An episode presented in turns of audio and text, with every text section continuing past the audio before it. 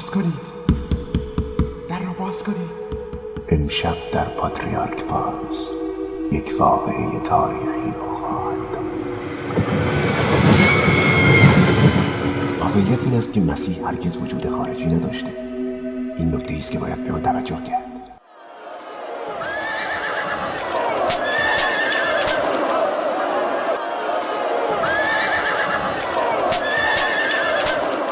چهار جانی به جرم جنایت، تحریک به شورش، نقض عمدی قانون و شرک، به شرم‌آورترین شکل اعدام یعنی تصلیب محکوم شدند.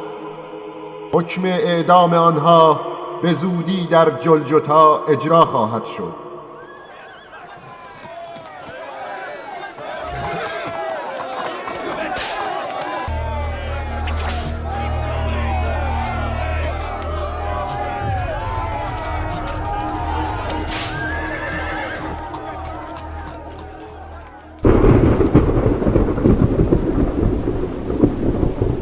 تو سمیع نیستی. اگر سمیع بودی حرفم را میشنیدی و به چشم برهم زدنی جانش را میگرفتی. عاشق واقعی کسی است که در سرنوشت معشوقش شریک باشد.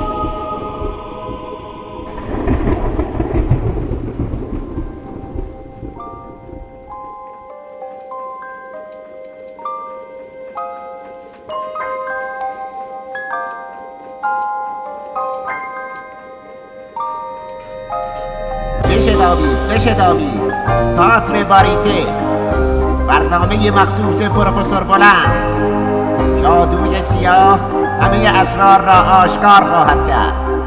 بشتابی. راستی بگو ببینم اون کی بود؟ شما دیروز در پاتریارک پاندز با ابلیس ملاقات کردی.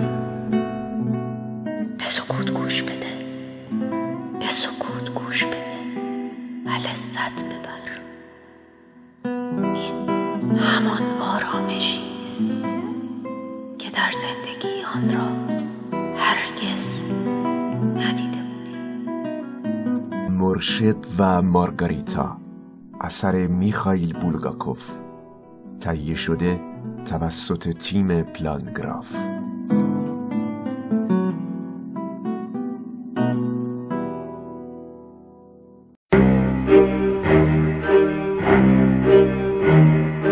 مرشد و مارگاریتا، اثر میخائیل بولگاکوف.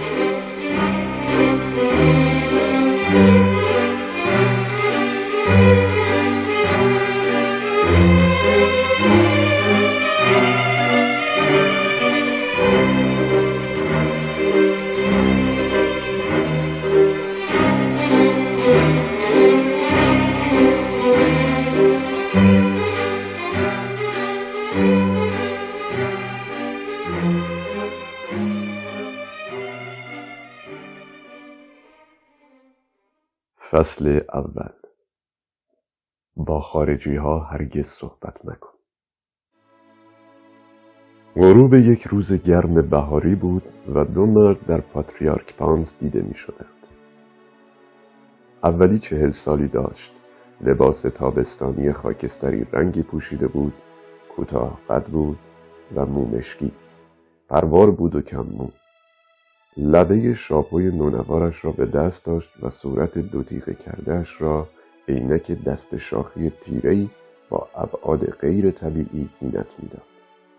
دیگری مردی بود جوان، چهارشانه، با موهای فرفری قرمز و کلاه چهارخانه‌ای که تا پشت گردنش پایین آمده بود، بلوز پیچازی و شلوار سفید چروکیده و کفش‌های کتانی مشکی پوشیده بود. اولی کسی نبود جز میخائیل الکساندروویچ برلیوز، سردبیر یکی از مجلات وزین ادبی و رئیس کمیته مدیریت یکی از مهمترین محافل ادبی مسکو که اختصاراً ماسولیت نام داشت. جوان همراه او شاعری بود به نام ایوان نیکولایویچ پونیریوف که بیشتر با نام مستعار بزدومنی شناخته میشد. وقتی دو نویسنده به سایه درختان تازه سبز شده ی زیزوفون رسیدند، به طرف دکه‌ای چوبی پیچیدند که رنگ‌های زنده و شاد داشت و بر آن علامتی آویزان بود. روی علامت نوشته بود آبجو، آبهای معدنی. در مورد این روز لعنتی ماه می این نکته غریب گفتنی است که نه تنها در اطراف دکه بلکه در تمام خیابان موازی خیابان مالای برونایا حتی یک نفر هم دیده نمیشد. ساعتی بود که مردم حتی رمق نفس کشیدن ندارند و با ناپدید شدن خورشید در پس بلوار سادووایا مسکو در زیر غباری خشک می‌گدازد.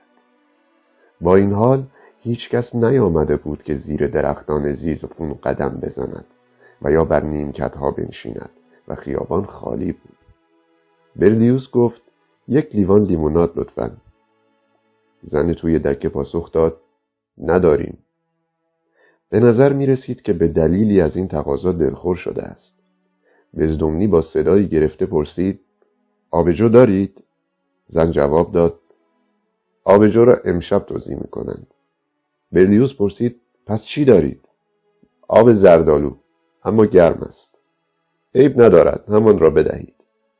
آب زردآلو با حبابهای زردرنگ شفافی کف کرد و فضا بوی دکان سلمانی گرفت. بلافاصله بعد از نوشیدن آب زردآلو دو نویسنده به سکسکی افتادند. پول آب زردآلو را پرداختند و پشت به خیابان برونایا بر نیمکتی نشستند. در همین وقت دومین اتفاق عجیب رخ داد که فقط بر برلیوز اثر گذاشت. سکسکش دفعتاً قطع شد. قلبش بعد از تپش شدیدی یکباره ناپدید شد و پس از چند لحظه در حالی که احساس می‌کرد سوزن نکتیزی در آن فرو رفته است به سر جای اولش بازگشت. از این گذشته ترس بیدلیلی تمام وجودش را در بر گرفت. ترسی چنان شدید که انگار دلش می‌خواست بی آنکه پشت سرش را نگاه کند از پاتریارک پانز بگریزد. برلیوز درمانده به اطرافش خیره شد ولی نفهمید چه چیزی او را ترسانده است. رنگش پرید، پیشانیش را با دستمالش پاک کرد و اندیشید چرا اینطور شد؟ قبلا اینطور نشده بودم. قلبم بازی درآورده، زیادی جان میکنم. گمانم وقت آن رسیده که همه کارها را ول کنم و به آبهای معدنی کیسلوودسک بروم. در همان لحظه هوای دم کرده لخته شد و شکل گرفت و به صورت یک مرد درآمد. مردی شفاف به غریب‌ترین هیئت. کلاه سوارکاری کوچکی بر سر و ژاکت پیچازی کوتاهی از هوا بر تن. قدش 2 متری میشد. شانه‌هایش سخت باریک و زیاده از حد نحیف بود و صورتی داشت که جان میداد برای مسخره کردن. زندگی برلیوز طوری ترتیب داده شده بود که تاب دیدن پدیده‌های غیر طبیعی را نداشت. رنگش باز هم بیشتر پرید و درمانده و بهت زده اندیشید ممکن نیست، ولی افسوس که ممکن بود. و مرد شفاف بلندقد روبروی او به چپ و راست تاب می‌خورد بی آنکه با زمین تماسی داشته باشد. ترس چنان تمام وجود برلیوز را فرا گرفت که ناچار چشمانش را بست. چشمهایش را که باز کرد همه چیز تمام شده بود. شبح از میان رفته بود و وجود پیچازی پوش ناپدید شده بود و سوزن نکتیز هم با رفتن مرد ناپدید شد. سردبیر با تعجب گفت بر شیطان لعنت. میدانی ایوان، قلبم داشت از گرما میگرفت. حتی خیالاتی هم شدم. سعی کرد بخندد ولی چشمهایش هنوز از ترس میپرید و دستهایش میلرزید. کم کم آرام گرفت و دستمالش را تکانی داد و مکالمه ای را که نوشیدن آب زردآلو قطع کرده بود با شجاعت تمام و گفتن اینکه خوب میگفتیم دنبال کرد. ظاهراً درباره عیسی مسیح صحبت میکردند. حقیقت این بود که سردبیر به شاعر مأموریت داده بود برای یکی از شماره های آینده مجله شعر ضد دینی بلندی بسراید. ایوان نیکولایویچ شعر را با سرعت بی سابقه ای سرود، اما متاسفانه سردبیر شعر را نپسندید. بزدومنی شخصیت اصلی شعر یعنی مسیح را تیره تصویر کرده بود. با این همه به گمان سردبیر تمام شعر را میبایستی از نو نوشت و حالا سردبیر داشت برای بزدومنی درباره مسیح داد سخن میداد تا اشتباهات اساسی شاعر را نشان دهد. درست معلوم نبود چه چیزی بزدومنی را وادار کرده بود شعر را آنطور که نوشته بود بنویسد. آیا استعداد فراوانش برای توصیفات عینی مسبب خطایش بود یا نادانی کاملش درباره مضمون شعر؟ به هر حال مسیح او کاملا زنده از آب درآمده بود. مسیحی بود که با وجود عیب‌های بسیارش در واقع زنده بود. اما برلیوز میخواست به شاعر ثابت کند که مسئله عمده این نیست که مسیح چه کسی بود و یا حتی خوب بود یا بد، بلکه مسئله این است که اساساً شخصی به نام مسیح وجود خارجی نداشته و تمام داستانهای مربوط به او ساختگی محضند، اسطوره صرفند. سردبیر آدم بسیار فاضلی بود و میتوانست با تبحر به تاریخ نگاران کهنی چون فیلون اسکندرانی معروف و ادیب نابغه‌ای مانند جوزف فلاویوس استناد کند که هیچ یک اشاره‌ای هم به وجود مسیح نکرده بودند. میخائیل الکساندروویچ با به جلوه درآوردن دنیایی از فضل و دانش به شاعر خاطر نشان کرد که از قضا آن قسمت از بخش 44 کتاب 15 سالنامه آنالز تاسیتوس که شرح کشته شدن مسیح است جز جعل ناسخان متأخر چیزی نیست. شاعر که همه گفته های سردبیر برایش تازگی داشت به دقت به سخنان میخائیل الکساندروویچ گوش میداد و با چشمان گستاخ سبزش به او خیره شده بود و گهگاه سکسکه‌ای میکرد و زیر لب به آب زردآلو فحشی میداد. برلیوز گفت حتی یک دین شرقی هم پیدا نمی شود که در آن باکره عفیفه‌ای خدایی را به این دنیا نیاورده باشد و مسیحیان که هیچ خلاقیتی نداشتند مسیح خود را دقیقاً با همین الگو خلق کردند. واقعیت این است که مسیح هرگز وجود خارجی نداشته. این نکته‌ای است که باید به آن توجه کرد. صدای بم برلیوز در فضای خیابان خالی انعکاس می‌یافت و میخائیل الکساندروویچ با همان زبردستی مردان فاضل از کنار پرتگاه‌های تاریخی می‌گذشت و شاعر هر لحظه اطلاعات جالب و سودمند بیشتری درباره اوزیریس، خدای مصری‌ها، فرزند زمین و آسمان‌ها، تموز، خدای فینیقی‌ها و مردوک، خدای بابلی‌ها و حتی درباره خدای سرسخت و ناشناخته‌ای چون ویتسیپوتسلی که زمانی معبود آستک‌های مکزیک بود کسب می‌کرد. درست در همان لحظه‌ای که میخائیل الکساندروویچ برای شاعر شرح می‌داد که چگونه آستک‌ها از خمیر نان مجسمه‌های کوچک ویتسیپوتسلی را می‌ساختند، کسی در خیابان ظاهر شد. بعدها وقتی که دیگر کار از کار گذشته بود، نهادهای مختلف اطلاعات خود را گرد آوردند و توصیفاتی از این مرد عرضه کردند. در یکی از این گزارش‌ها آمده است که تازه وارد قد کوتاهی داشت، دندانهایش از طلا بود و پای راستش میلنگید. در گزارش دیگری گفته شده که جثه‌ای بزرگ داشت و روکش دندانهایش از پلاتین بود و پای چپش میلنگید. گزارش سومی به اجمال ادعا کرده که این شخص هیچ علامت مشخصی نداشت. باید قبول کرد که این توصیفات هیچ کدام ارزشی ندارند. اولا این تازه وارد اصلا نمیلنگید. قدش نه بسیار بلند بود نه کوتاه. کم و بیش بلند بود. دندانهایش روکش داشت. روکش سمت راست طلایی و سمت چپ پلاتینی بود. لباس شیک گران قیمت خاکستری رنگی پوشیده بود و کفش‌های خارجیش همرنگ کت و شلوارش بود.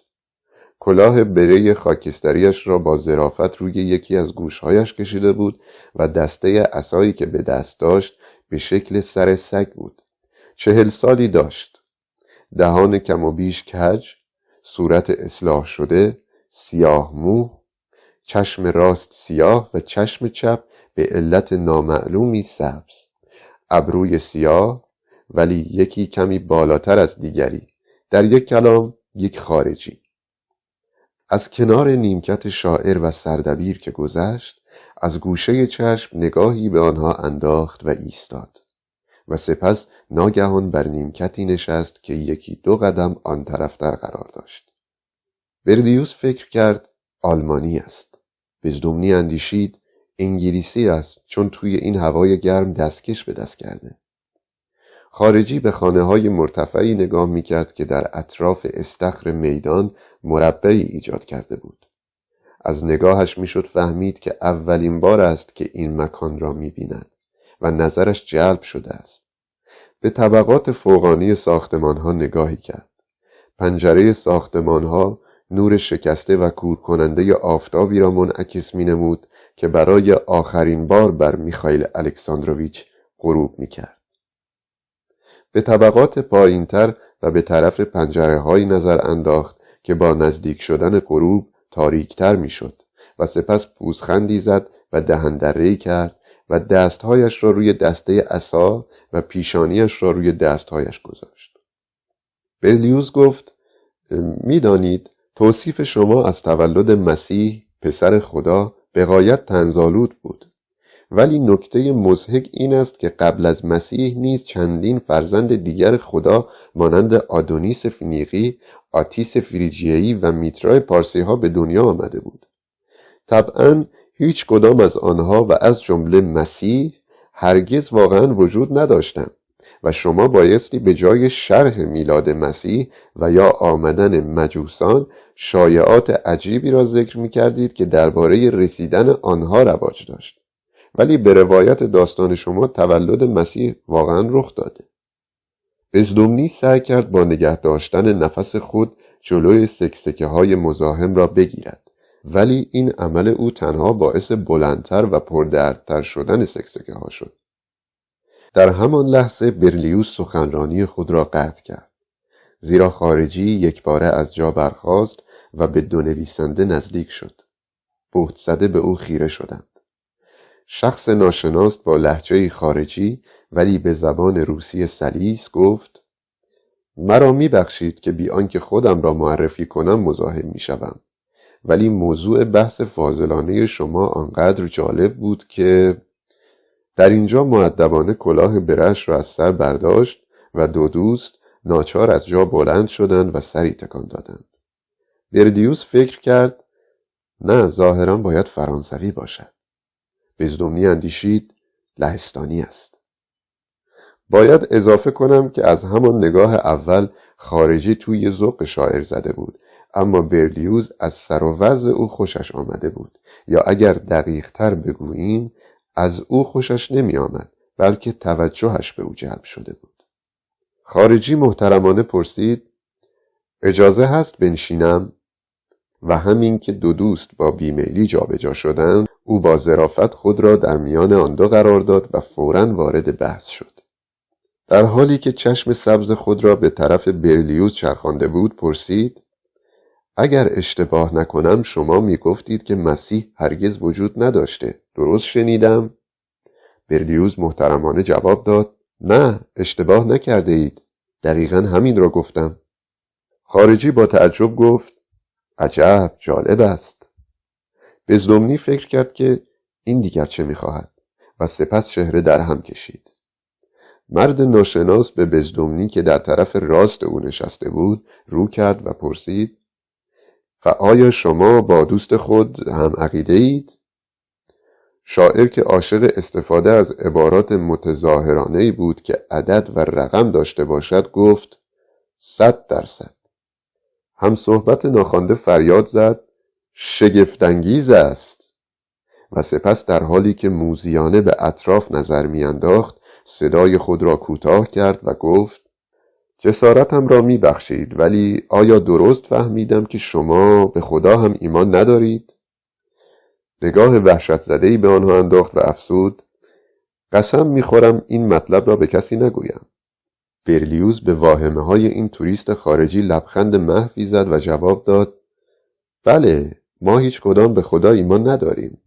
البته می توانیم در این باره با آزادی کامل صحبت کنیم. خارجی به پشتی نیمکت تکیه زد و با صدایی که به وضوح از شدت کنجکاوی می لرزید پرسید: شما ملحد هستید؟ برلیوز لبخند زنان جواب داد: بله، ما ملحد هستیم. و بزدومنی با عصبانیت فکر کرد: خارجی لعنتی، مثل اینکه میخواهد مرافعی راه بیاندازد. خارجی شگفت‌آور سر خود را به نوبت به دو طرف چرخاند و به هر یک از آنها مدتی خیره نگاه کرد و تعجب زده گفت: چقدر جالب است.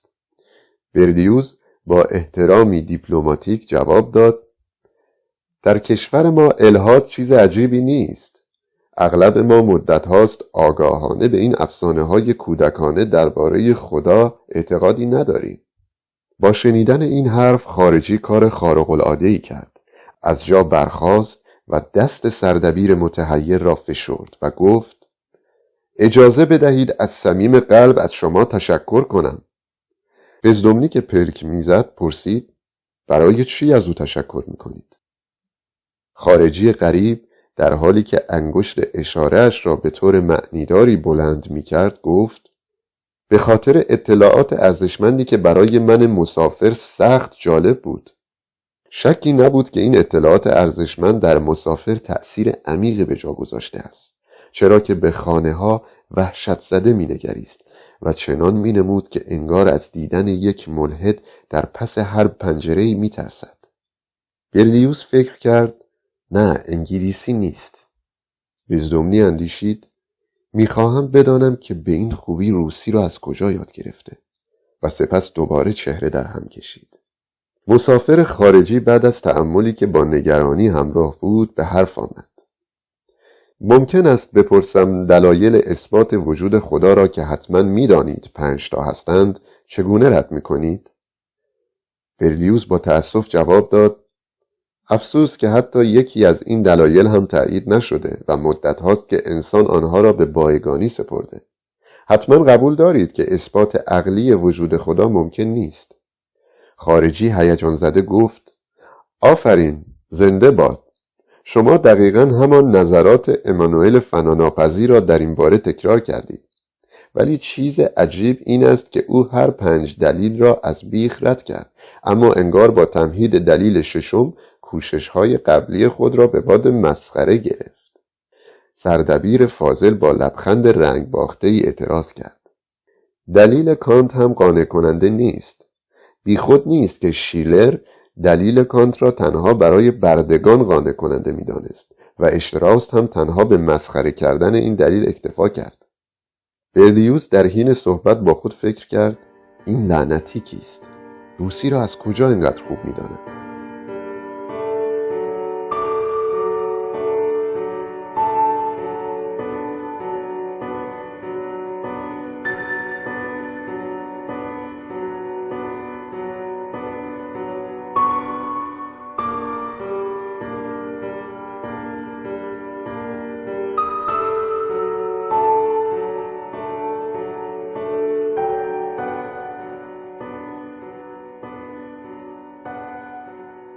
ایوان نیکولایویچ یک باره و به طور غیرمنتظره‌ای فریاد زد: کانت را باید به خاطر تمهید این دلیل بازداشت و به 3 سال زندان در جزایر سولوفکی محکوم کرد. برلیوز خجالت زده هیسی کرد: ایوان، ولی این پیشنهاد که کانت را کتبسته به بازداشتگاه بفرستند نه تنها برای خارجی تعجب آور نبود، بلکه در حقیقت آن را بسیار پسندید. در حالی که چشم چپ سبزش برق می‌زد، رو به برلیوز کرد و گفت: درست است، دقیقاً. بازداشتگاه درست همان جایی است که به درد کانت می‌خورد. آن روز هم در موقع صرف صبحانه من همین را به او گفتم.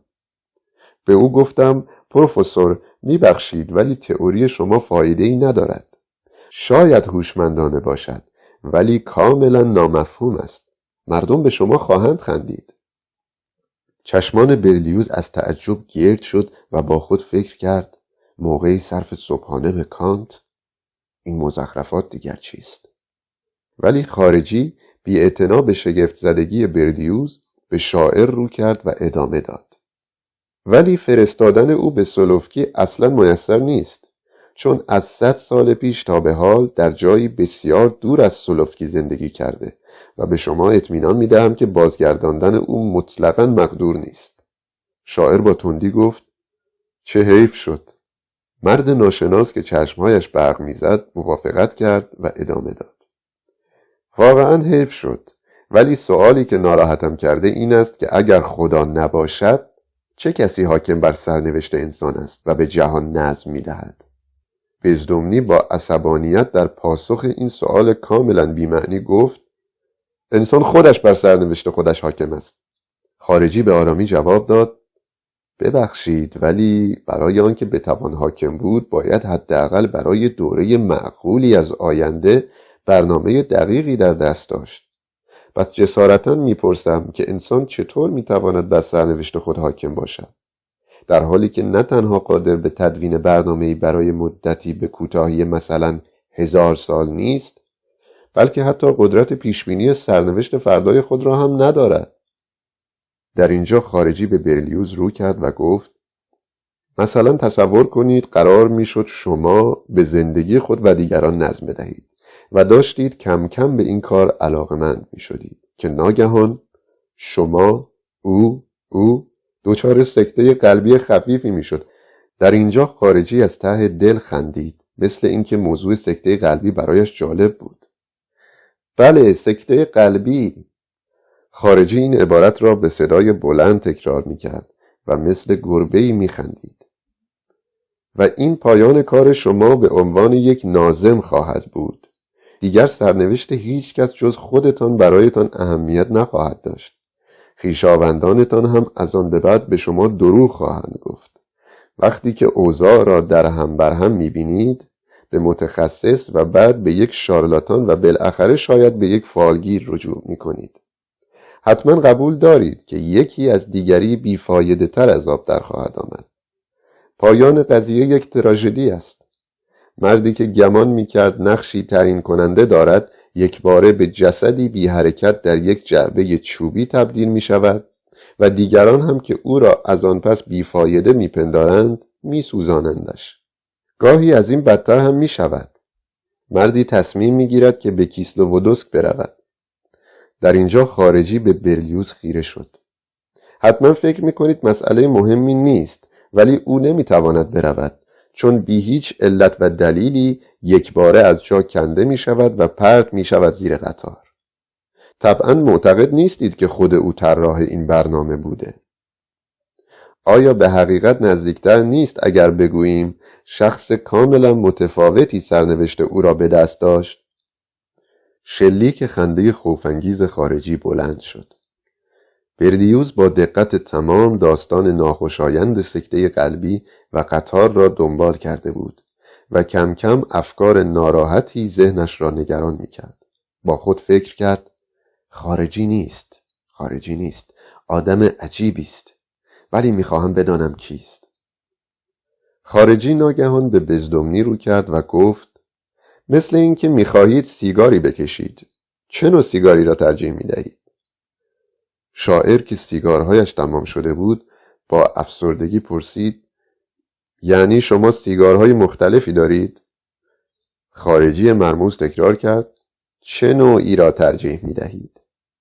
بزدومنی برانگیخته تکرار کرد: آربرند بد نیست.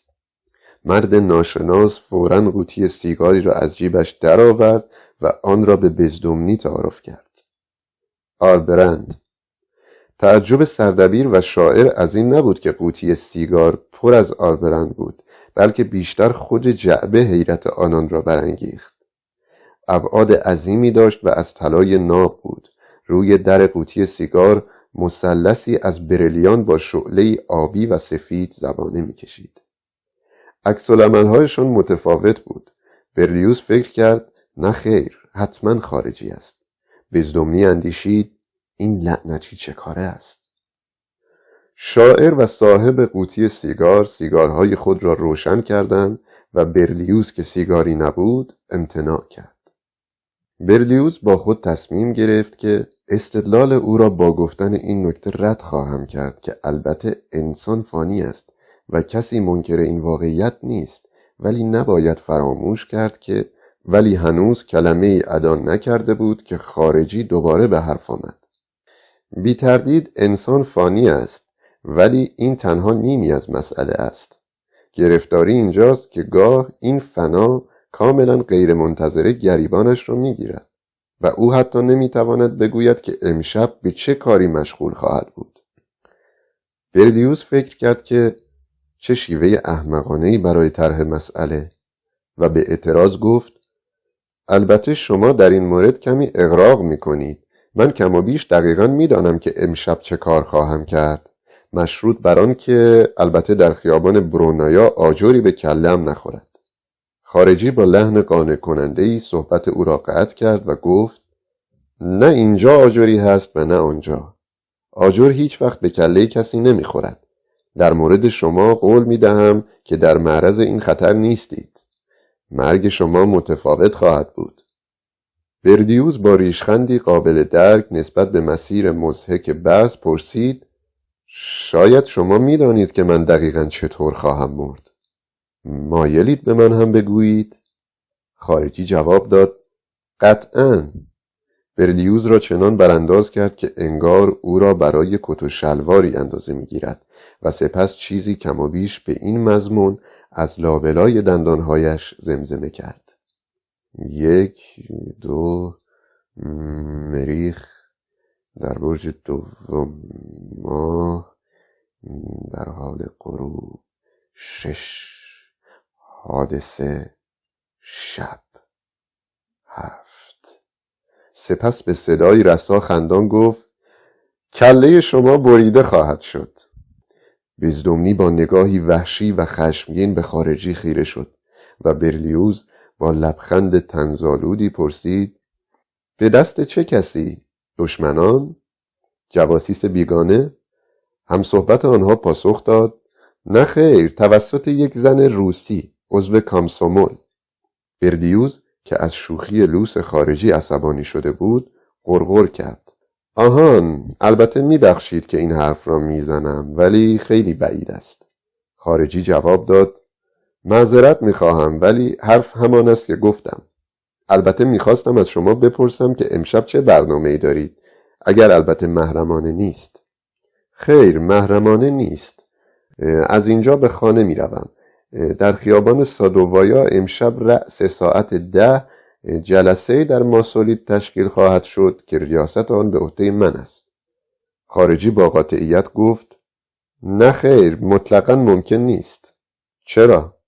خارجی رو به آسمان، جایی که پرنده ها با احساس فرا رسیدن سرمای شب در پهنه آن به سوی کاشانه های خود پرواز می کردن، چهره در هم کشید و گفت: چون آنوشکا نه تنها تا به حال روغن گل آفتابگردان را خریده، بلکه حتی آن را ریخته، پس آن جلسه امشب تشکیل نخواهد شد. سکوت بر زیر درختان زیزفون حاکم شد. انگار همه چیز روشن شده بود. پس از لحظه‌ای تأمل و با نگاهی به کلاه بره شیک مرد خارجی، برلیوز گفت: میبخشید، ولی روغن گل آفتابگردان چه ربطی به قضیه دارد و از کدام آنوشکا صحبت میکنید؟ مرد خارجی جواب داد: همین الان عرض میکنم. بزدومنی که آشکارا علیه مهمان ناخواندهشان اعلان جنگ کرده بود، یک باره گفت: بگذار من بگویم که روغن گل آفتابگردان چه ربطی دارد. آیا شما همشهری هرگز مدتی را در یک بیمارستان روانی گذرانده اید؟ میخائیل الکساندروویچ به نجوایی سرزنش آمیز گفت: ایوان. ولی به خارجی اصلا بر نخورده بود. خنده بلندی کرد و گفت: بله، گذراندم. چند بار.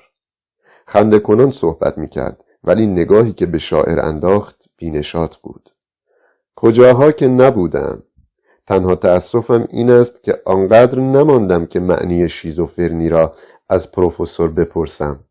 ولی شما ایوان نیکولایویچ، معنی این حرف را خودتان از او یاد خواهید گرفت.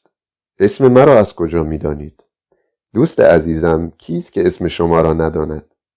خارجی این را گفت و شماره روز قبل لیترار گازیت را از جیبش بیرون کشید و ایوان نیکولایویچ عکس خود را همراه با ابیاتی از اشعارش در صفحه اول آن مشاهده کرد.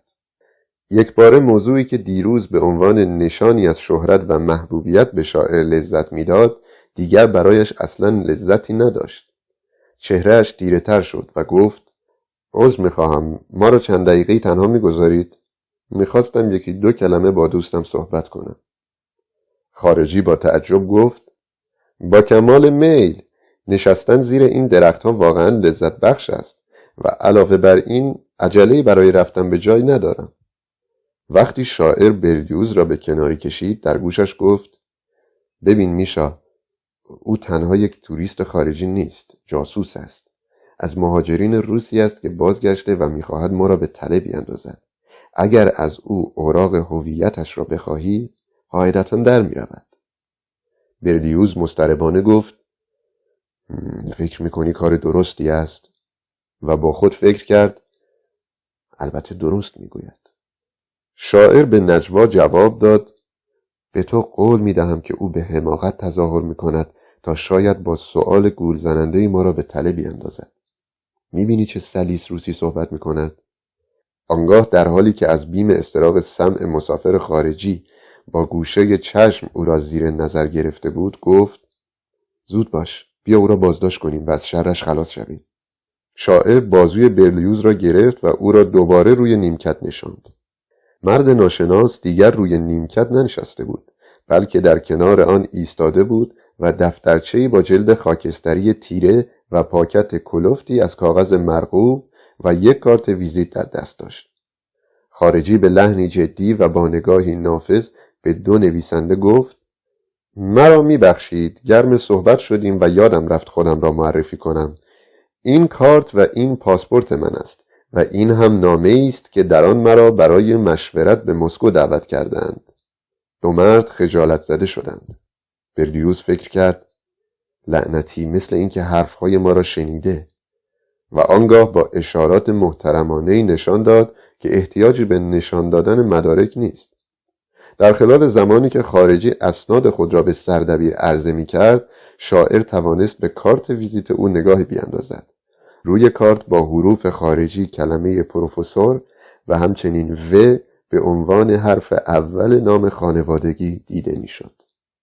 وقتی خارجی اسناد خود را به داخل پاکت برمیگرداند، سردبیر با حالتی معذب گفت: خیلی خوشبختم. بعد از آنکه مناسبات حسنه دوباره برقرار شد، هر سه مجددا روی نیمکت نشستند.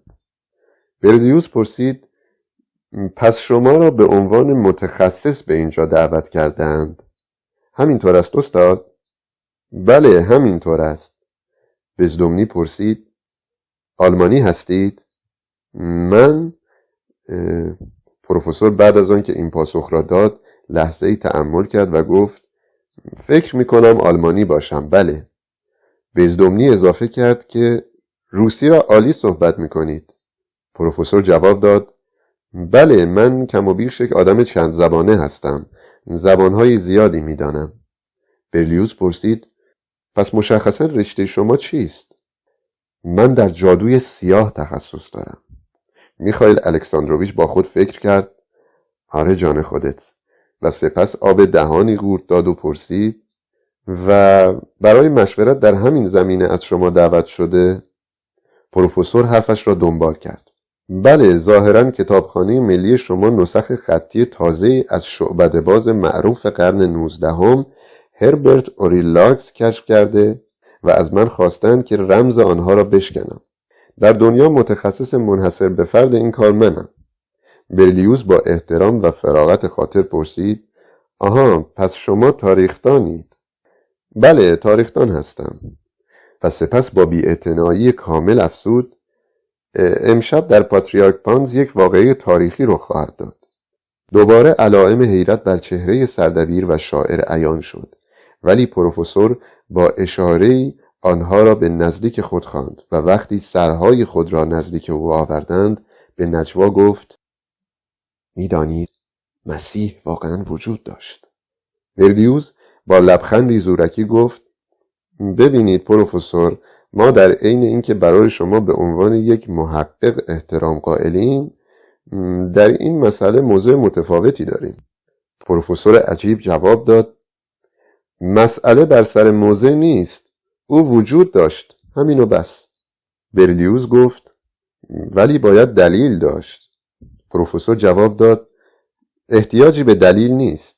آهسته و در حالی که لهجه خارجیش کاملا از میان رفته بود شروع کرد: در نخستین ساعات 14 روز ماه بهاری نیسان، پونتیوس پیلاتوس حاکم یهودا، ردای سفیدی با حاشیه سرخ به رنگ خون برپوش،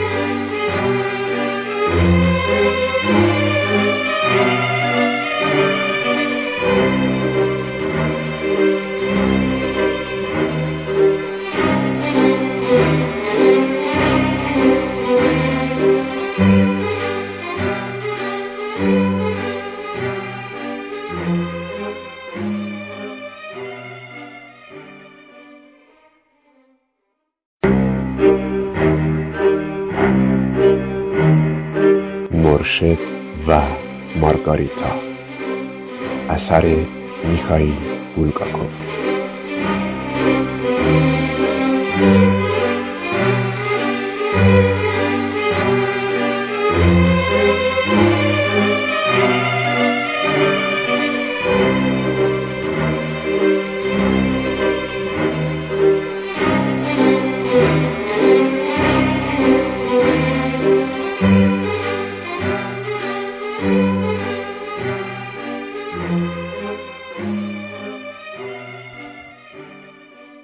فصل دوم.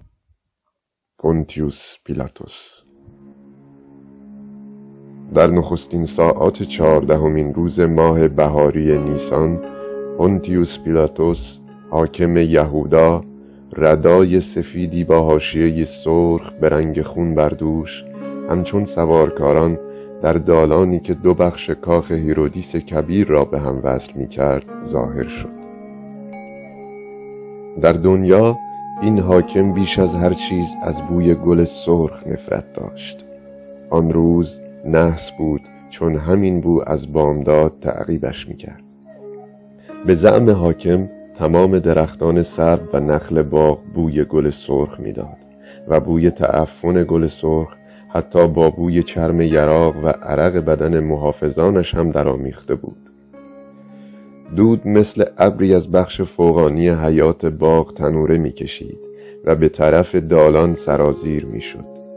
دود از عقب کاخ، یعنی از اقامتگاه فوج اول لژیون 12 برمیخواست. این فوج به آذرخش موسوم بود و از زمان ورود حاکم به اورشلیم در آن شهر مستقر شده بود. همان بوی چرب گل سرخ با بوی تند دیگری درآمیخته بود و نشان میداد که آشپز فوج مشغول تدارک صبحانه است. ای خدایان، برای چه تنبیهم میکنید؟ نه، تردید نیست که دوباره به این درد وحشتناک و علاج ناپذیر همیکرانیا، درد نیمه سر، گرفتار شدم. این درد لاعلاج است، هیچ چیز کمک نمی کند. باید سعی کنم سرم را تکان ندهم. از قبل یک صندلی روی کاشی‌های کف مهتابی و در کنار فواره‌ها گذاشته بودند. حاکم بی آنکه به اطراف نگاهی بیاندازد بر صندلی نشست و دستان خود را در دو سوی صندلی رها کرد. منشیش مؤدبانه پوستی به دستش داد. حاکم بی آنکه بتواند علائم درد را از صورتش محو کند، از گوشه چشم به محتویات پوست نظری افکند و آن را به منشی باز پس داد و دردمندانه گفت: متهم از اهالی جلیله است؟ آیا پرونده قبلا برای والی محل ارسال شده است؟ منشی پاسخ داد: بله قربان، او از تایید رأی دادگاه سر باز زده و حکم اعدام صادره از سوی سنهدرین را برای تایید جنابعالی ارسال کرده. گونه های حاکم کمی لرزید. با صدای ضعیفی فرمان داد: متهم را بیاورید. دو سرباز فوراً مردی را که حدود 27 سال داشت از حیات به زیر دالان و از آنجا به مهتابی آوردند و روبروی صندلی حاکم قرارش دادند. مرد جامه بلند آبی رنگ مندرس و چروکیده‌ای به تن داشت. به دور سرش نوار سفیدی پیچیده شده بود که روی پیشانی گره می‌خورد. دستانش از پشت به هم بسته شده بود. پایین چشم چپ مرد کبود بود و بر گوشه دهانش خون خشکیده دیده می‌شد. زندانی با کنجکاوی و اضطراب به حاکم چشم دوخته بود. حاکم در آغاز ساکت بود و سپس با صدای آرام به زبان کلدانی پرسید: پس تو مردم را به شورش و ویرانی هیکل اورشلیم تحریک می کردی؟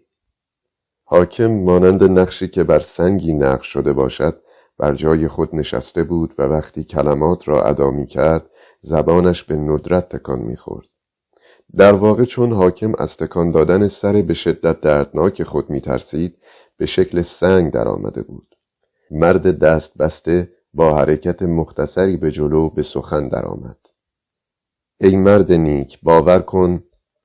ولی حاکم مانند گذشته بی حرکت و بی آنکه صدای خود را بلند کند یکباره صحبت مرد را قطع کرد. مرا مرد نیک خواندی؟ اشتباه میکنی.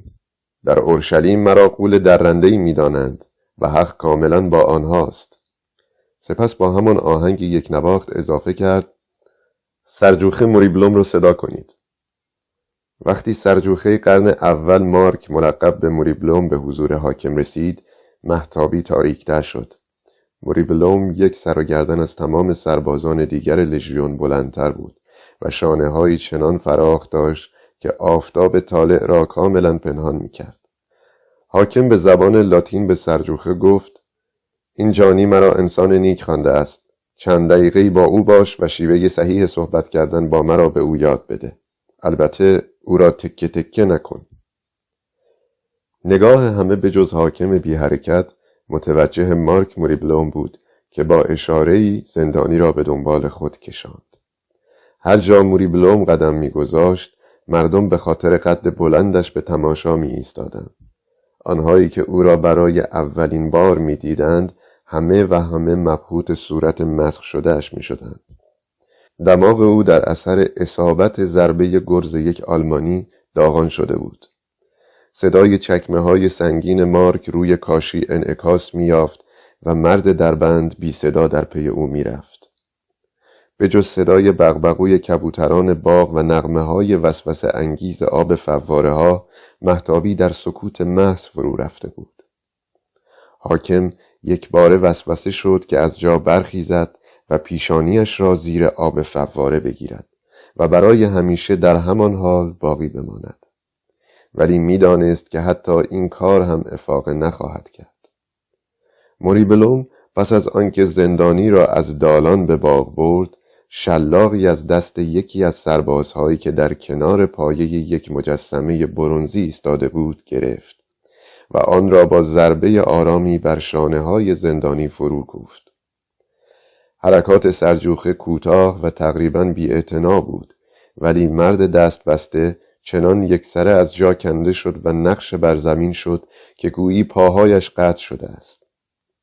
دهانش باز مانده بود و چون غریقی نفس نفس می‌زد. رنگ از رخسارش پرید و چشمانش را مهی پوشاند. حالت دیوانه ها را داشت. مارک با دست چپش مرد افتاده را مثل کیسه‌ای خالی از زمین بلند کرد و بر پا ایستاند و تو دماغی به کلدانی شکست بسته گفت: حاکم رومی را سرور بگو، چیز دیگری هرگز نگو. تکان نخور. فهمیدی یا دوباره بزنم؟ زندانی بی اراده تلو تلویی خورد و رنگ به رخسارش بازگشت. آب دهانش را فرو داد و با صدای خشداری گفت: منظورت را فهمیدم. کتکم نزن. لحظه‌ای بعد دوباره در مقابل حاکم ایستاده بود. صدای خشن و رنجاوری بلند شد که اسم. زندانی که با تمام وجود سعی داشت جواب معقولی بدهد و از عصبانیت مجدد حاکم جلوگیری کند، با شتاب پرسید: اسم من؟ حاکم با متانت گفت: اسم خودم را که میدانم. خودت را احمق‌تر از آنچه هستی نشان نده. بله، اسم تو. زندانی شتابان جواب داد: یسوع. کنیه ناصری. اهل کجایی؟ زندانی که با سر اشاره میکرد تا نشان دهد ناحیه جلیل در منطقه دوردست در سمت راست او و شمال آنجا واقع شده، پاسخ داد: جلیل. پدر و مادرت کیستند؟ زندانی فوراً جواب داد: دقیقاً نمیدانم، والدینم را به یاد ندارم. به من گفتند که پدرم اهل سوریه بود. ساکن کجا هستی؟ زندانی با شرمساری گفت: خانه ای ندارم، از شهری به شهری می روم. حاکم گفت: این حرف را می توان خلاصه تر زد، در یک کلام ولگرد هستی. و سپس پرسید: قوم و خویشی داری؟ نه خیر، نه، هیچ کس را در دنیا ندارم. خواندن و نوشتن می دانی؟ بله. زبانی غیر از کلدانی بلدی؟ بله، یونانی. یکی از پرک های ورم کرده باز شد و چشم پردردی در زندانی خیره نگریست. چشم دیگر بسته ماند. پیلاتوس به یونانی گفت: پس قصد داشتی ساختمان هیکل اورشلیم را ویران کنی و مردم را به این کار تحریک کردی. هرگز، انسان نی. وحشت بر چهره زندانی مستولی شد، چون نزدیک بود دوباره کلمه نادرستی به کار ببرد. سرور من، هرگز در زندگی قصد ویرانی هیکل را نداشتم و هرگز هم سعی نکردم کسی را به این کار بیهوده تحریک کنم. در چهره منشی که روی میز کوتاهی خم شده و شواهد و ادله را ثبت می کرد، نگاهی از تعجب دیده شد. سرش را بلند کرد، ولی دوباره فوراً آن را به زیر انداخت و متوجه پوست خود کرد. برای روز عید انواع و اقسام آدم‌های مختلف به این شهر می‌آیند. در میانشان جادوگر، منجم، غیبگو و جانی پیدا می‌شود. حاکم که آهنگ صدایش یک نواخت بود ادامه داد: دروغگو هم در میانشان هست. تو مثلا یک دروغگویی. در اینجا به روشنی نوشته شده او مردم را به ویرانی هیکل تحریک کرد. شهادت شاهدان هم همین است. این انسان‌های نیک. زندانی که با این عبارت سخن خود را آغاز کرده بود با عجله افسود: سرور من، نادانند و حرفهای مرا یکسر تحریف کردند. ترسم از آن است که این اشتباه برای مدت زیادی ادامه پیدا کند و همه‌اش به خاطر این است که او گفته‌های مرا به درستی منعکس نکرد. سکوت حکم فرما شد. هر دو چشم پردرد با نگاه سنگینی به زندانی خیره شده بود. پیلاتوس با لحنی آرام و یک نواخت گفت: پست فطرت، برای آخرین بار تکرار می کنم، دیوانه بازی را کنار بگذار. چیز چندانی درباره تو نوشته نشده، ولی همان که نوشته شده برای اعدامت کافی است. زندانی که تلاش می کرد حرفهایش قانع کننده باشد گفت: نه، نه سرور من، این مرد همه جا با پوست بزش مرا دنبال می کرد و بیوقفه می نوشت. یک بار به پوست او نگاهی کردم و به وحشت افتادم. یک کلام از آنچه نوشته شده بود از من نبود. به او التماس کردم: لطفاً این پوست را بسوزان، ولی او آن را از دست من قاپید و فرار کرد. پیلاتوس که دستانش را به شقیقه هایش می برد با دلزدگی پرسید: منظورت کیست؟ زندانی مشتاقانه جواب داد: متاع باجگیر. او یک خراجگیر بود. اولین بار او را در جاده بیت الله سر گذر باغ انجیر دیدم و با او حرف زدم. در آغاز مؤدب نبود و حتی به من اهانت کرد، یا شاید گمان داشت که اگر سگ خطابم کند به من اهانت کرده. زندانی خندید: من فکر می کنم سگ حیوان بدی نیست. در نتیجه حرف او به من بر نخورد. منشی از نوشتن باز ایستاد و دزدکی نه به زندانی که به حاکم نظر انداخت. یسوع ادامه داد: البته بعد از آن که حرفهای مرا شنید کمی نرمتر شد و در پایان کار پولهایش را به دور ریخت و گفت که با من به سفر خواهد آمد. پیلاتوس با یکی از لبهایش خندید. در حالی که دندانهای زرد خود را بیرون میانداخت رو به منشیش چرخید و گفت: ای شهر اورشلیم، چه حکایتها داری؟ شنیدید یک باجگیر پول خود را دور ریخته. منشی که نمیدانست چه باید جواب دهد تنها به خنده‌ای در قبال خنده پیلاتوس اکتفا کرد. یسوع در توضیح عمل قریب متای باجگیر افسود که و او گفت که از آن پس از پولهایش منزجر شده و از آن لحظه تا به حال همدم من بوده. حاکم که بی صدا نیشخند می زد اول به زندانی و سپس به آفتابی نظر انداخت که در منتهی علیه سمت چپ او بیرحمانه از فراز مجسمه های سوارکاران میدان اسم دوانی سر بر می آورد و آنگاه به ناگهان در لحظه ای از حالت تهوعی پردرد به نظرش رسید که ساده ترین راه حل قضیه این است که این رذل غریب را با دو کلمه اعدامش کنید از مهتابی مرخص کند، محافظین را نیز مرخص کند و دالان را ترک گوید، به اندرون پناه ببرد، دستور بدهد اتاق را تاریک کنند، روی تختش بیفتد، آب خنک بخواهد، با صدایی رقت‌آور و شکوه‌گر سگ خود بانگا را فراخواند و از او درباره درد نیمه سر خود تسلا بجوید. ناگهان فکر وسوسه انگیز زهر به ذهن حاکم راه یافت. مدتی بی حرکت به زندانی خیره شد و دردمندانه سعی کرد به خاطر آورد چرا زیر این آفتاب صبحگاهی بی‌ترحم اورشلیم این مرد با صورتی مجروح پیش او ایستاده است و چه سؤال دیگری از او باید بپرسد.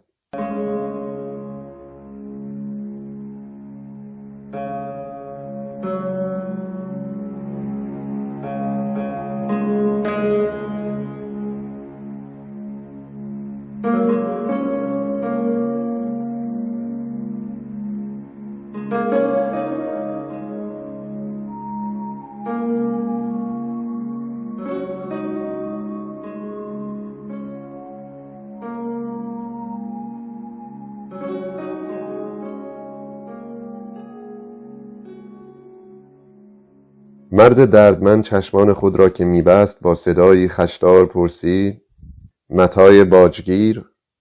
بله، متای باجگیر. پس تو بالاخره برای مردمی که در صحن هیکل مجتمع بودند درباره هیکل سخنرانی کردی یا نه؟ صدایی که پاسخ داد گویی بر فرق سر پیلاتوس ضربه می‌زد و سخت شکنجه‌اش می‌کرد و چنین می‌گفت: سرور من، گفتم که چگونه معبد باورهای کهنه فرو خواهد ریخت و معبد تازه حقیقت بنا خواهد شد. از این کلمات استفاده کردم که حرفم را بهتر بفهمند. چرا ولگردی مثل تو باید با صحبت درباره حقیقت، یعنی مطلبی که درباره‌اش هیچ نمی‌داند، مزاحم مردم بازار شود؟ اصلا بگو ببینم حقیقت چیست؟ با گفتن این کلمات حاکم فکر کرد: بله خدایان، این محکمه قانونی است و از او سؤالی نامربوط پرسیدم، ولی ذهنم دیگر در اختیارم نیست. دوباره تصویر جامی مملو از محلول سیاه به ذهنش راه یافت. زهر، به کمی زهر نیاز دارم. و دوباره صدا را شنید که می گفت: در این لحظه مهمترین حقیقت این است که سر شما درد می کند و این درد چنان شدید شده که افکار هراس‌آمیزی را درباره مرگ به ذهنتان آورده. نه تنها وضعیت شما اجازه نمی‌دهد که با من صحبت کنید، بلکه حتی نگاه کردن به من هم زجرتان می‌دهد. به همین خاطر من مثل شکنجه‌گر شما شده‌ام و این مسئله ناراحتم می‌کند. شما حتی قادر به فکر کردن هم نیستید و تنها به دیدن سگتان که به وضوح تنها موجود مورد علاقه شماست رغبت دارید، ولی درد چندان طول نخواهد کشید و به زودی سردردتان خوب خواهد شد. منشی دست از یادداشت کردن برداشت و به زندانی خیره شد.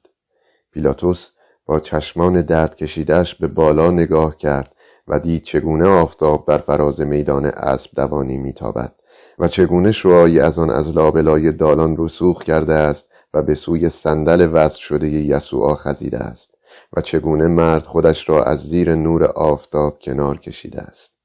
حاکم برخاست و سرش را در میان دو دست گرفت. چهره اصلاح شده و زردگونه‌اش را وحشت فرا گرفت. با کوششی ارادی قیافه‌اش را آرام کرد و دوباره در صندلی خود فرو افتاد. زندانی در تمام این لحظات به صحبت خود ادامه داد و منشی که کار نوشتن را ول کرده بود گردن خود را مانند قاضی دراز می کرد، مبادا کلمه ای را نفهمد. زندانی با نگاهی محبت آمیز به پیلاتوس ادامه داد: میبینید تمام شد. چقدر خوشحالم. سرور من، پیشنهاد میکنم برای مدتی کاخ را ترک کنید و در این اطراف یا در باغ و یا در اطراف کوهستان الونا گردش کنید. البته رعد و برقی خواهد شد. زندانی با چشمانی نیمه بسته به آفتاب نگاهی کرد و گفت: کمی دیرتر، البته نزدیکی های غروب، قدم زدن برایتان بسیار خوب است و من هم خوشحال خواهم شد اگر در خدمتتان باشم. افکار جدیدی به ذهنم رسیده که گمان می کنم مورد علاقه شما هم باشد. مایلم آنها را با شما در میان بگذارم، مخصوصاً که به نظرم آدم بسیار باهوشی هستید. منشی مانند مرده‌ای رنگ باخت و پوست از دستش به زمین افتاد. زندانی که دیگر کسی جلودارش نبود ادامه داد: گرفتاری تو این است که ذهنت بیش از حد محدود است و مهمتر این که ایمان خودت را به انسانها یکسر از دست داده ای. باید پذیرفت که همه زندگی را نباید وقف یک سگ کرد. سرور من، تو زندگی حقیری داری. به اینجا که رسید تنها به لبخندی اکتفا کرد. منشی تنها در این فکر بود که آیا به راستی باید آنچه را میشنود باور کند؟ چاره‌ای جز قبول کردن نداشت.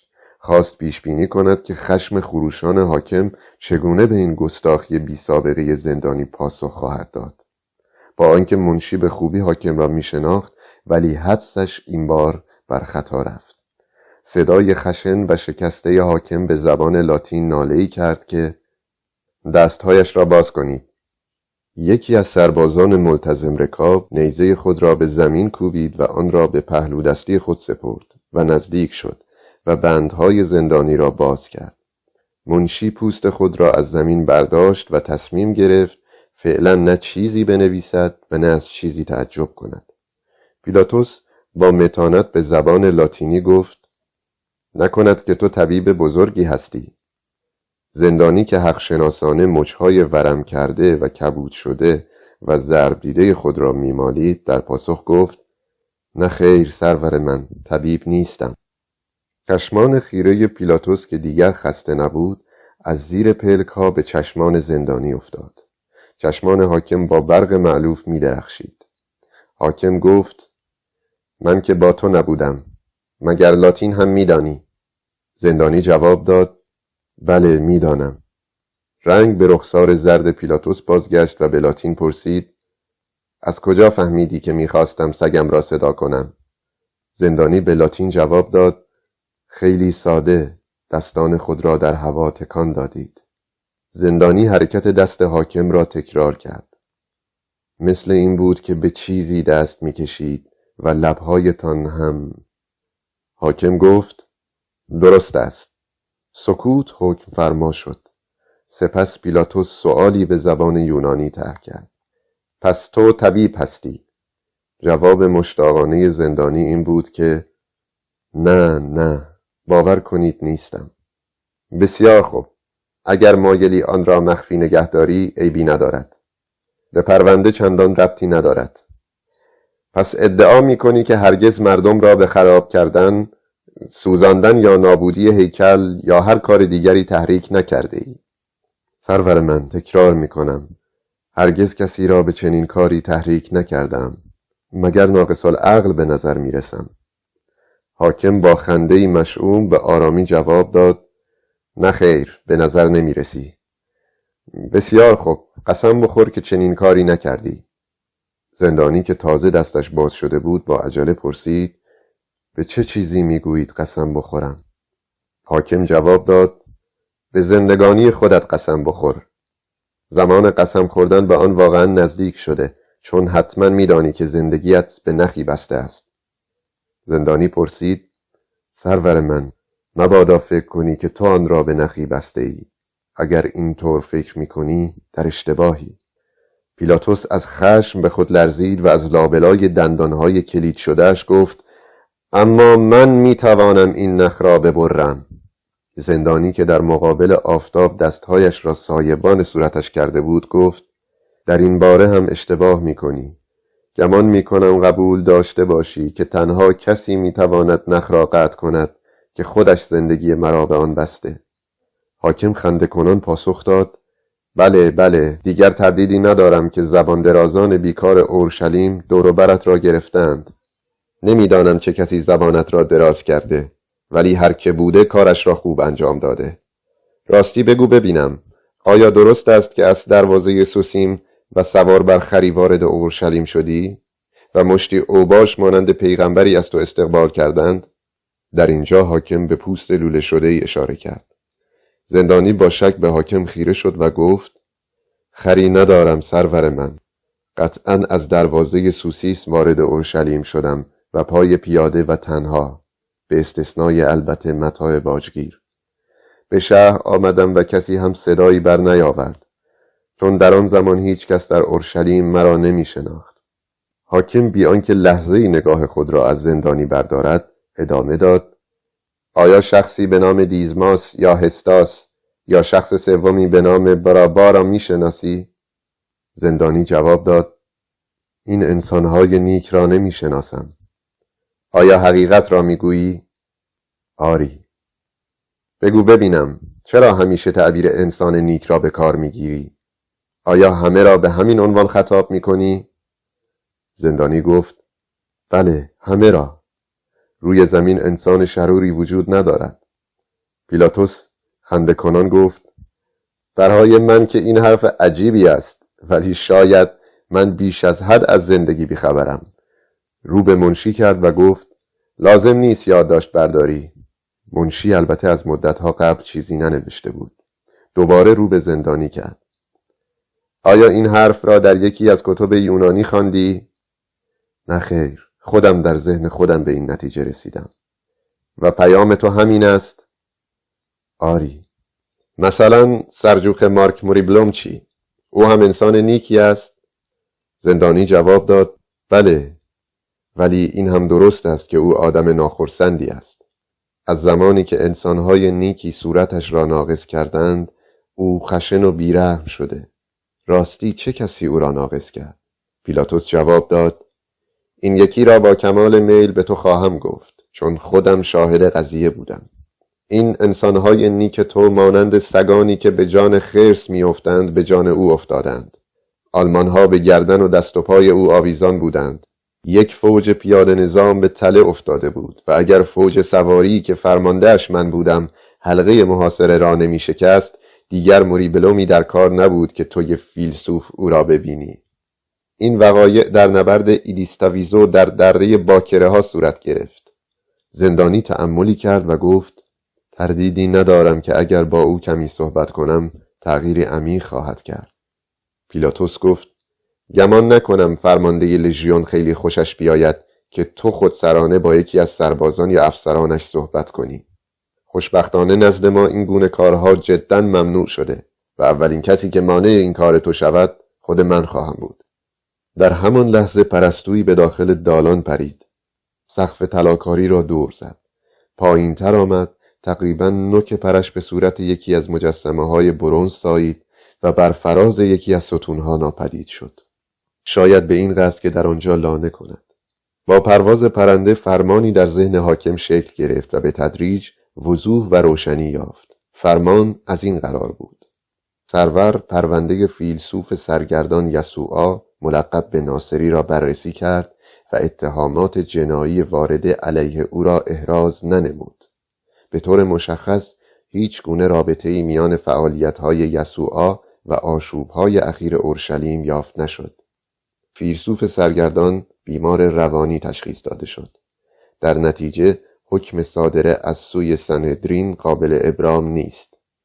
اما به لحاظ احتمال خطر آشوب ناشی از تعلیمات ابلهانه و خیال پردازانه یسوعا، حاکم او را از اورشلیم نفی بلد کرده به حبس در قیصریه استراتونووا در مدیترانه که در ضمن موطن و محل اقامت خود حاکم است محکوم می کند. تنها باید متن فرمان را به منشی دیکته می کرد.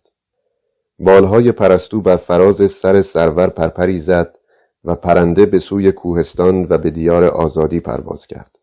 حاکم به بالا نگاه کرد و زندانی را از نظر گذراند و دید پشته ای از غبار به گرد زندانی حلقه زده.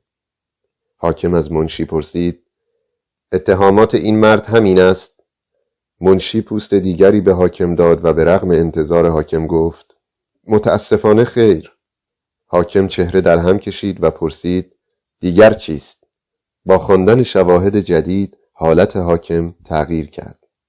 یا به خاطر خونی که مجدداً به سر و گردنش هجوم می آورد و یا به علل دیگر، به هر حال رنگ پوستش از زرد به خرمایی تیره تغییر کرد و چشمانش از حال رفته به نظر آمد. بیشک فشار خون حاکم دوباره بالا رفته بود. شقیقه هایش می زد و دیدش نیز مختل شده بود. ظاهراً به نظرش رسید که سر زندانی محو شد و سر دیگری به جای آن نشست که هم تاست و هم به نیمتاجی زرین و خاردار مزین بود. زخم تطهین شده کبود و گردی پوست پیشانیش را می شکافت. دهانش فرو رفته بود و بیدندان، لب پایینش متغیر بود و آویزان. پیلاتوس این احساس را داشت که ستونهای صورتی مهتابیش و سقف ساختمانهای اورشلیم و باغهای زیر مهتابی همگی یکباره ناپدید شدند و در انبوه فشرده‌ای از شاخ و برگ سبز درختان سرو فرو رفتند. قدرت شنواییش عجیب تغییر کرده بود. از دوردست انگار صدای خفه و هشدار دهنده شیپورهایی شنیده میشد و صدای تودماغی آشکاری به گوش می رسید که با تکبر می گفت: قانون مربوط به توهین به مقام سلطنت. اندیشه های عجیب و سریع و نامربوط از ذهنش گذشت. از دست رفتم، سپس آنها از دست رفتند.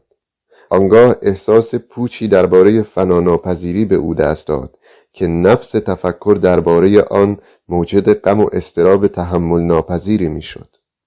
پیلاتوس راست نشست و خیالات را از خود راند و دوباره به مهتابی خیره شد و بار دیگر چشمان زندانی به چشمانش افتاد. حاکم با نگاهی غریب به یسوع به سخن درآمد: گوش کن ناصری. حالتش جدی بود ولی از چشمانش اضطراب می‌بارید. آیا هرگز چیزی درباره سزار گفته ای؟ جواب بده. آیا چنین چیزی گفتی یا نه؟ پیلاتوس روی کلمه نه تأکید فراوانی کرد و تأکیدش به مراتب بیشتر از آن چیزی بود که در این نوع بازپرسی ها رسم است و گویا میخواست با این کار و با نگاهی که به زندانی انداخت فکر معینی را در ذهن زندانی برانگیزاند. زندانی گفت: بیان حقیقت هم ساده و هم لذت بخش است. پیلاتوس که نزدیک بود از عصبانیت خفه بشود فریاد زد: نمیخواهم بدانم که از گفتن حقیقت لذت میبری یا نه. تو چاره ای جز این نداری که حقیقت را به من بگویی. ولی وقتی صحبت میکنی هر کلمه را بسنج. البته اگر نمیخواهی به مرگ دردناکی بمیری. کسی نمیدانست در مغز حاکم یهودا چه میگذرد. ولی او به خود این اجازه را داد که دستان خود را ظاهراً برای ایجاد سایبانی در مقابل اشعه آفتاب بالا ببرد و در پناه دستان خود با نگاهی به زندانی سر نخی به او بدهد. پس این سوال را جواب بده. آیا شخصی را به نام یهودای اسخریوتی می شناسی؟ و اگر هرگز با او صحبت کرده ای، درباره سزار به او چه گفتی؟ زندانی با خوشرویی گفت: قضیه از این قرار بود. پریشب نزدیک هیکل با جوانی آشنا شدم که نامش یهودا بود و از اهالی شهر اسخریوت. مرا به منزلش در شهر تهدانی دعوت کرد و شامی به من داد. پیلاتوس با شعله شیطانی در چشمانش پرسید: آیا او انسان نیکی است؟ زندانی تایید کرد که انسانی بسیار نیک و جدا مشتاق یاد گرفتم. او به عقاید من جدیترین علاقه را نشان میداد و مرا با آغوش باز پذیرفت. پیلاتوس که با چشمی پربرق به زندانی دندان قروچه میرفت گفت: شمع‌ها را روشن کرد. بله. یسوع حیرت زده از میزان اطلاع حاکم ادامه داد: نظراتم را درباره حکومت جویا شد. این مسئله جدا مورد علاقه او بود.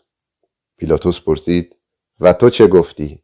و آیا خواهی گفت که حرفهایت را فراموش کرده ای؟ ولی از همان زمان نوعی ناامیدی در صدای پیلاتوس محسوس بود. زندانی ادامه داد: از جمله گفتم که هر نوع قدرت به هر حال خشونتی است علیه مردم و زمانی فرا خواهد رسید که نه سزار و نه هیچ انسان دیگری حاکم نخواهد بود. انسان به ملکوت حقیقت و عدالت گام خواهد گذاشت، جایی که به هیچ گونه قدرتی نیازی نخواهد بود. ادامه بده. زندانی گفت همه اش همین بود.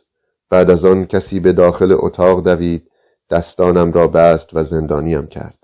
منشی که نمیخواست حتی یک کلمه را هم از قلم بیاندازد، با عجله روی پوست می نوشت.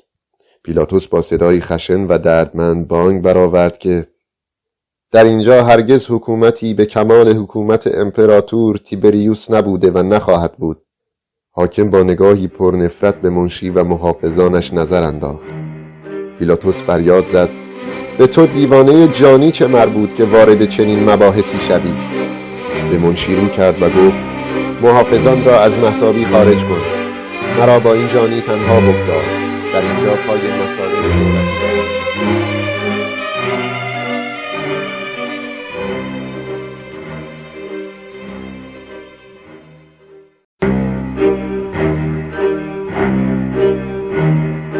مرشد و مارگاریتا، اثر میخائیل بولگاکوف.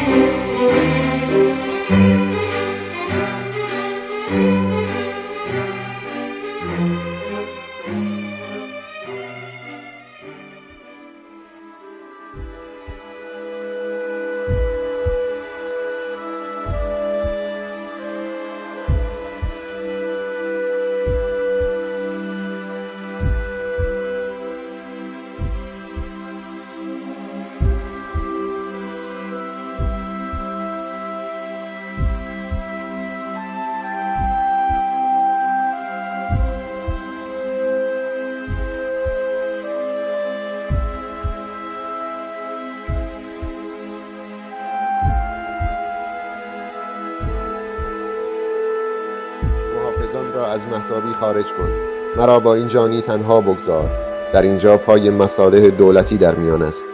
سربازان نیزه های خود را کمی بالا بردند و با قدم های منظم پوتین های میخدار خود از مهتابی به سوی حیات رفتند و منشی به دنبالشان خارج شد. برای چند لحظه تنها صدای فواره ها سکوت مهتابی را می شکست. پیلاتوس به آب نگاه می کرد که چگونه در اوج فواره قطره قطره می شود و با ظرافت به اطراف می پاشد. زندانی اولین کسی بود که صحبت کرد. می بینم که در نتیجه صحبتهای من با آن جوان اسخریوتی مشکلاتی پیش آمده. سرور من، احساس می کنم سرنوشت بدی انتظارش را می کشد و عمیقاً برایش احساس تأسف می کنم. حاکم با لبخند غریبی جواب داد گمان می کنم در این دنیا کس دیگری باشد که تو باید بیشتر از یهودای اسخریوتی به حالش تأسف بخوری و سرنوشتی به مراتب بدتر از سرنوشت یهودا در انتظارش است. پس مارک موریبلوم، یک قاتل بی‌رحم، مردمی که می‌بینم تو را به خاطر عقایدت مضروب کردند و دزدانی مانند دیزماس و هستاس که با همپالگی‌هایش 4 سرباز را کشتند و بالاخره یهودا این جاسوس کثیف، همه انسان‌های نیکی هستند؟ زندانی جواب داد بله. و آیا ملکوت حقیقت فرا خواهد رسید؟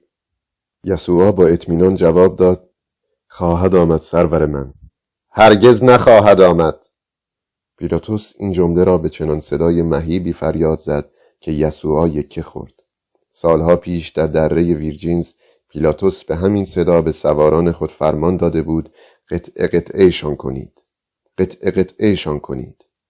آنها موریبلوم غول را اسیر کردند و بار دیگر صدای میدان مشق خود را بالا برد و کلمات را چنان ادا کرد که در حیات هم شنیده میشد.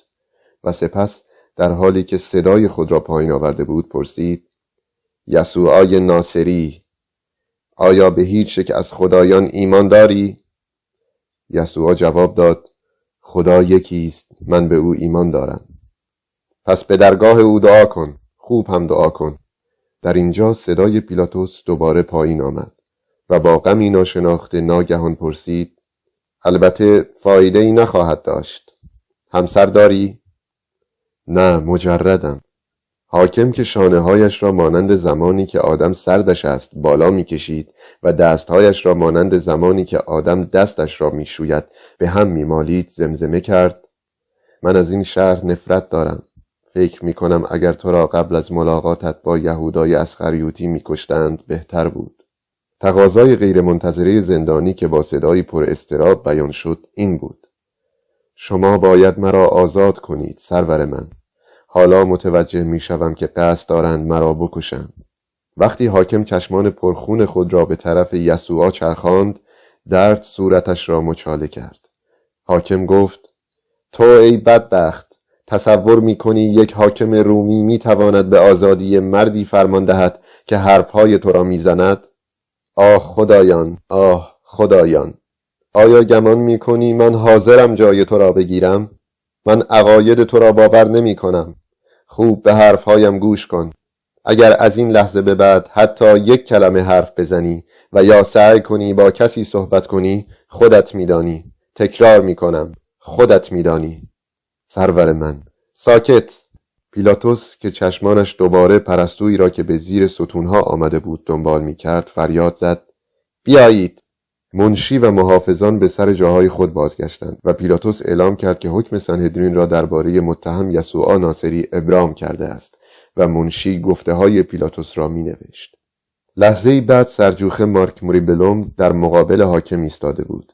حاکم به او دستور داد مجرم را تحویل فرمانده پلیس مخفی دهد و این فرمان حاکم را گوشزد کند که یسوع ناصری را باید از دیگر مجرمان جدا نگاه داشت و فرمانده پلیس مخفی نباید با یسوع صحبتی کند و یا سؤال او را جواب دهد که تخلف از دستور موجب مجازات شدید خواهد شد. با اشاره‌ای از سوی مارک، محافظان یسوع را دور کردند و از مهتابی بیرون بردند. بعد از مدتی حاکم جوان زیبارویی را به حضور پذیرفت که محاسنی بور داشت و پرهای عقابی به نوک کلاه خودش و پوزبند براق شیری به زرهش آویخته بود و غلاف شمشیر مرصعی به تن و پوتین سلایه‌ای به پا داشت که بندهای آن تا زیر زانو می آمد.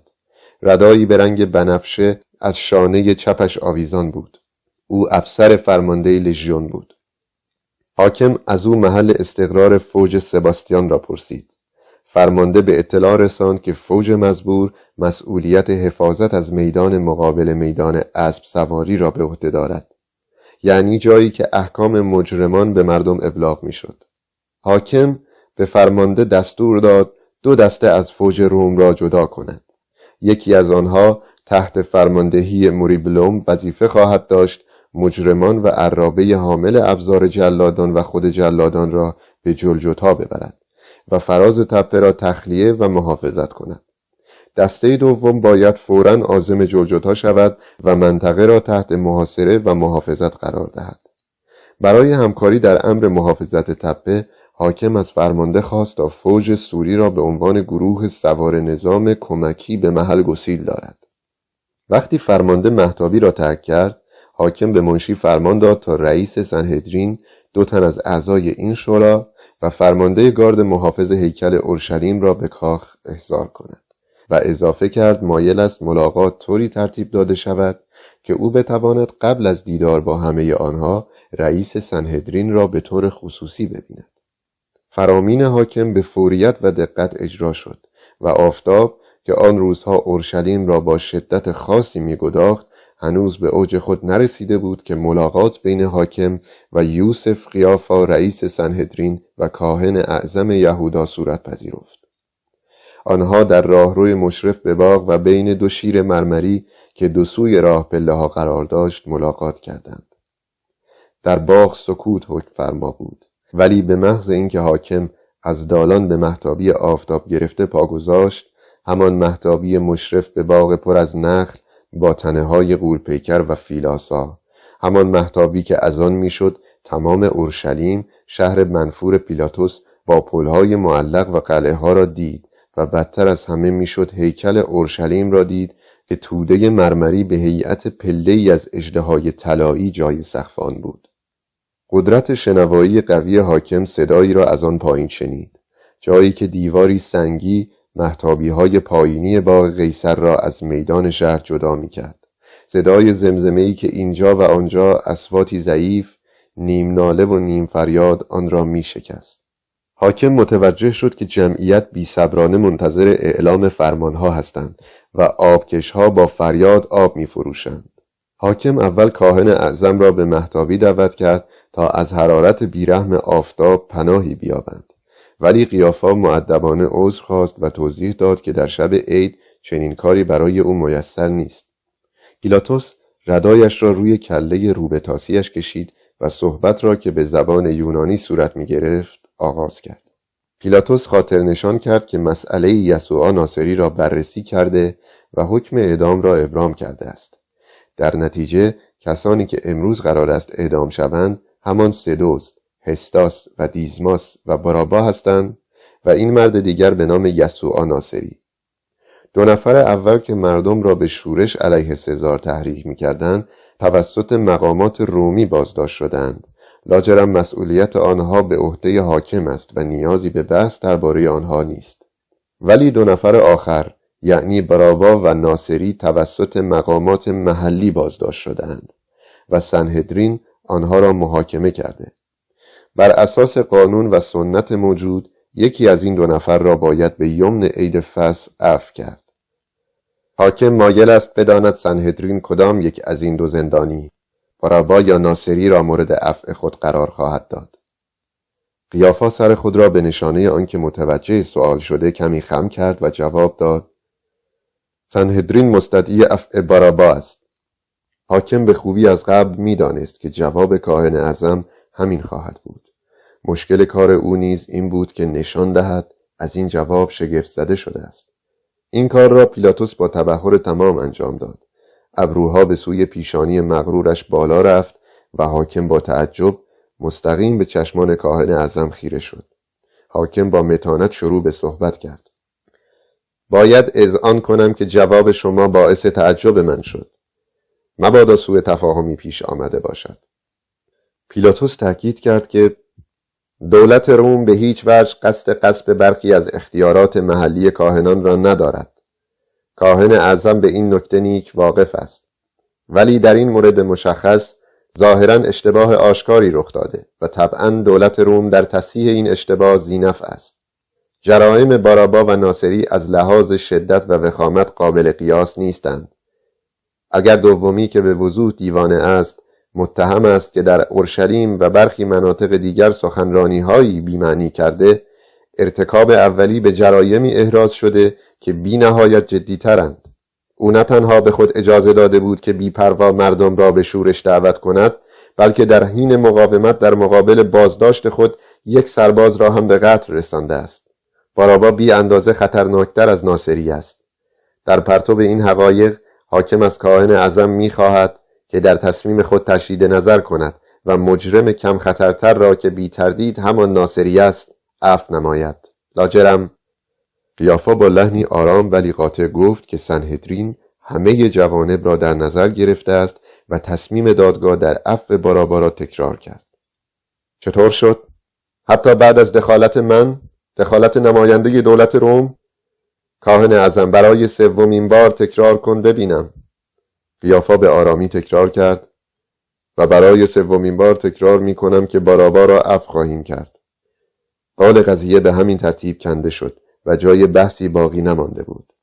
ناصری برای همیشه از دست رفته بود و دیگر کسی نبود که دردهای سرکش و وحشتناک حاکم را شفا بخشد. این دردها جز با مرگ چاره نمی شد. البته این فکر فوراً به ذهن پیلاتوس خطور نکرد. در وهله اول احساس اندوه ناشناخته‌ای مانند آنچه در مهتابی گریبانگیرش شده بود تمام وجود حاکم را در بر گرفت. در پی دلیل پیدا شدن این حالت برآمد. اولین علت عجیب بود. حاکم به ابهام می‌دانست که هنوز باید به زندانی چیزی می‌گفت و چه بسا که باید از او بیشتر هم یاد می‌گرفت. پیلاتوس این فکر را از خود راند و فکر به همان سرعتی که آمده بود ناپدید شد.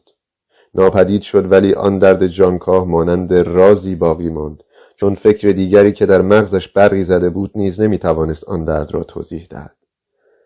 فناناپذیری فرا رسیده. فناناپذیری چه کسی فرا رسیده؟ حاکم نمیدانست، ولی فکر غامض فناناپذیری باعث شد که به رغم حرارت خورشید لرزه بر اندامش بیفتد. حاکم گفت: بسیار خوب، پس چنین خواهد شد. با گفتن این عبارات به اطراف نگریست. جهان مشهود از نظرش محو شد و تغییر شگفت‌انگیزی رخ داد. بوته پر غنچه گل سرخ ناپدید شد. سرفهایی که بر مهتابی بالایی شاخه می‌سایید ناپدید شد. همچنین درختان انار و مجسمه سفیدی که در میان سبزی‌ها بود و خود سبزی‌ها. به جای آنها انبوه در هم بنفش رنگی ظاهر شد که در میانش خزه تاب می‌خورد و مثل موج در حرکت بود و پیلاتوس هم همراه آن در نوسان بود. خشمی بدتر از همه خشم‌ها او را در بر گرفت، خفه‌اش می‌کرد، می‌سوزاندش. خشم سترون بودن.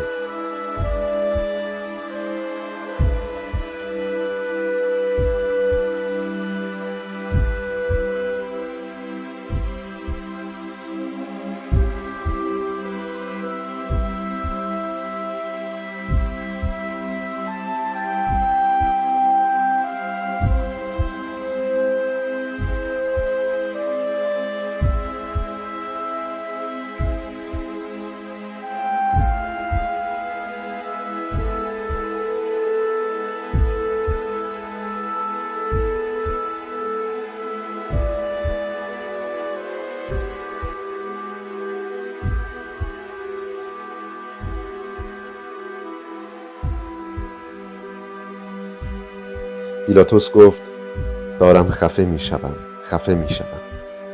با دستی سرد و مرطوب دکمه را از یقه ردای خود پاره کرد و دکمه روی شنها افتاد. امروز واقعا هوا خفقان آور است. قیافا که به چهره حاکم که هر لحظه سرخ در می شد خیره گشته بود و پیش بینی می کرد که هوا هنوز چه گرفتاری ها به بار خواهد آورد ادامه داد: امسال ماه نیسان واقعا وحشتناک بود. پیلاتوس گفت: نه، خفه شدن من به این دلیل نیست. قیافا، حضور تو علت خفقان من است. سپس پیلاتوس در حالی که چشمان خود را تنگتر می کرد گفت: کاهن اعظم، هشدارت می دهم. چشمان سیاه کاهن اعظم که در شیطنت کم از چشمان حاکم نبود برقی زد و چهرهش را حیرت فرا گرفت. با غرور و متانت گفت: چه می شنوم حاکم؟ آیا مرا تهدید می کنی؟ به خاطر حکمی که صادر کرده ام تهدیدم میکنی؟ همان حکمی که تو خودت هم ابرامش کرده ای؟ آیا چنین چیزی ممکن است؟ ما عادت کرده ایم که حکام رومی قبل از آن که حرفی بزنند کلمات خود را به دقت بسنجند. امیدوارم سرور من کسی حرفهای ما را نشنیده باشد. پیلاتوس با چشمان مرده‌اش به کاهن اعظم خیره شد و لبهایش را به نشان خنده گشود و گفت: دست بردار کاهن اعظم. چه کسی میتواند حرفهای ما را در اینجا شنیده باشد؟ مگر مرا هم مانند آن لات دیوانه‌ای که امروز زجر کش خواهد شد دیوانه تصور کرده ای؟ قیافا، مگر من بچه‌ام؟ میدانم چه میگویم و با کی حرف میزنم. از این باغ و از این قصر چنان مراقبت میشود که حتی سوراخی نمانده که موشی از آن به درون بیاید. حتی آن مردک، اسمش چیست؟ مردک اسخریوتی. شما که او را می شناسید، مگر نمی شناسید؟ کاهن اعظم، اگر آدمی مثل تو سعی می کرد وارد این محل شود، از کار خودش سخت پشیمان می شد. حرفهای من را که باور می کنی. کاهن اعظم، هشدار می دهم که از این به بعد آرامش نخواهی داشت، نه تو و نه مردمت. پیلاتوس به سمت راست اشاره کرد. نوک ساختمان هیکل در دوردست می درخشید. من، پونتیوس پیلاتوس، سردار نیزه طلایی نشان، این را به تو میگویم. قیافه‌ای ریشدار بی‌محابا جواب داد: میدانم. دستانش را به سوی آسمان بلند کرد و چشمانش برقی زد. قوم یهود میداند که چه کینه و نفرتی از آن داری و میداند که رنجهای فراوانی برایش به ارمغان خواهی آورد، ولی هرگز این قوم را نابود نخواهی کرد. یهوه حمایتش خواهد کرد و او حرف ما را خواهد شنید. سزار عظیم و شأن حرف ما را خواهد شنید و از گزند پیلاتوس جلاد مصونمان خواهد داشت. پیلاتوس جواب داد: نه خیر. با هر کلمه‌ای که میگفت دردش تسکین می‌یافت. دیگر نیازی به پرده پوشی نبود. لازم نبود کلمات را انتخاب کند. قیافا، از من به سزار شکایت‌ها کرده ای، ولی این بار نوبت من است. به او پیغام خواهم فرستاد، البته نه به معاونش در انطاکیه و نه به روم، بلکه مستقیم به کاپری و به شخص امپراتور، که چطور در اورشلیم شورشیان محکوم شده را از مرگ نجات می‌دهی و آن وقت دیگر آب از برکه سلیمان به اورشلیم نخواهد رسید. کاری که زمانی به خاطر تو می‌خواستم انجامش دهم، نه، چیزی که به اورشلیم خواهم داد آب نخواهد بود. به یاد داشته باش که به خاطر شما مجبور شدم سپرهایی را که نشان امپراتوری داشت از دیوارها بردارم و سربازانی را انتقال بدهم و خودم بیایم و اداره امور را در دست بگیرم. کاهن اعظم، حرفهای مرا به خاطر بسپار. بیش از یک فوج سرباز در اورشلیم خواهی دید.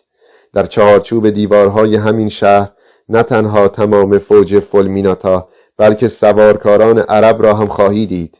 گریه ها و ناله ها به آسمان خواهد رفت. آن وقت به یاد خواهی آورد که برابا را نجات دادی و افسوس خواهی خورد که پیامبر صلح را به کام مرگ فرستادی. چهره کاهن رنگ برنگ شد و چشمانش به سوزش افتاد. مانند پیلاتوس لبخند بینشانی زد و در جواب گفت: حاکم، آیا به راستی به آنچه گفتی باور داری؟ نه، باور نداری. این فتنه‌گر برای اورشلیم صلح به ارمغان نیاورده و شما سرور من این واقعیت را به خوبی می دانید.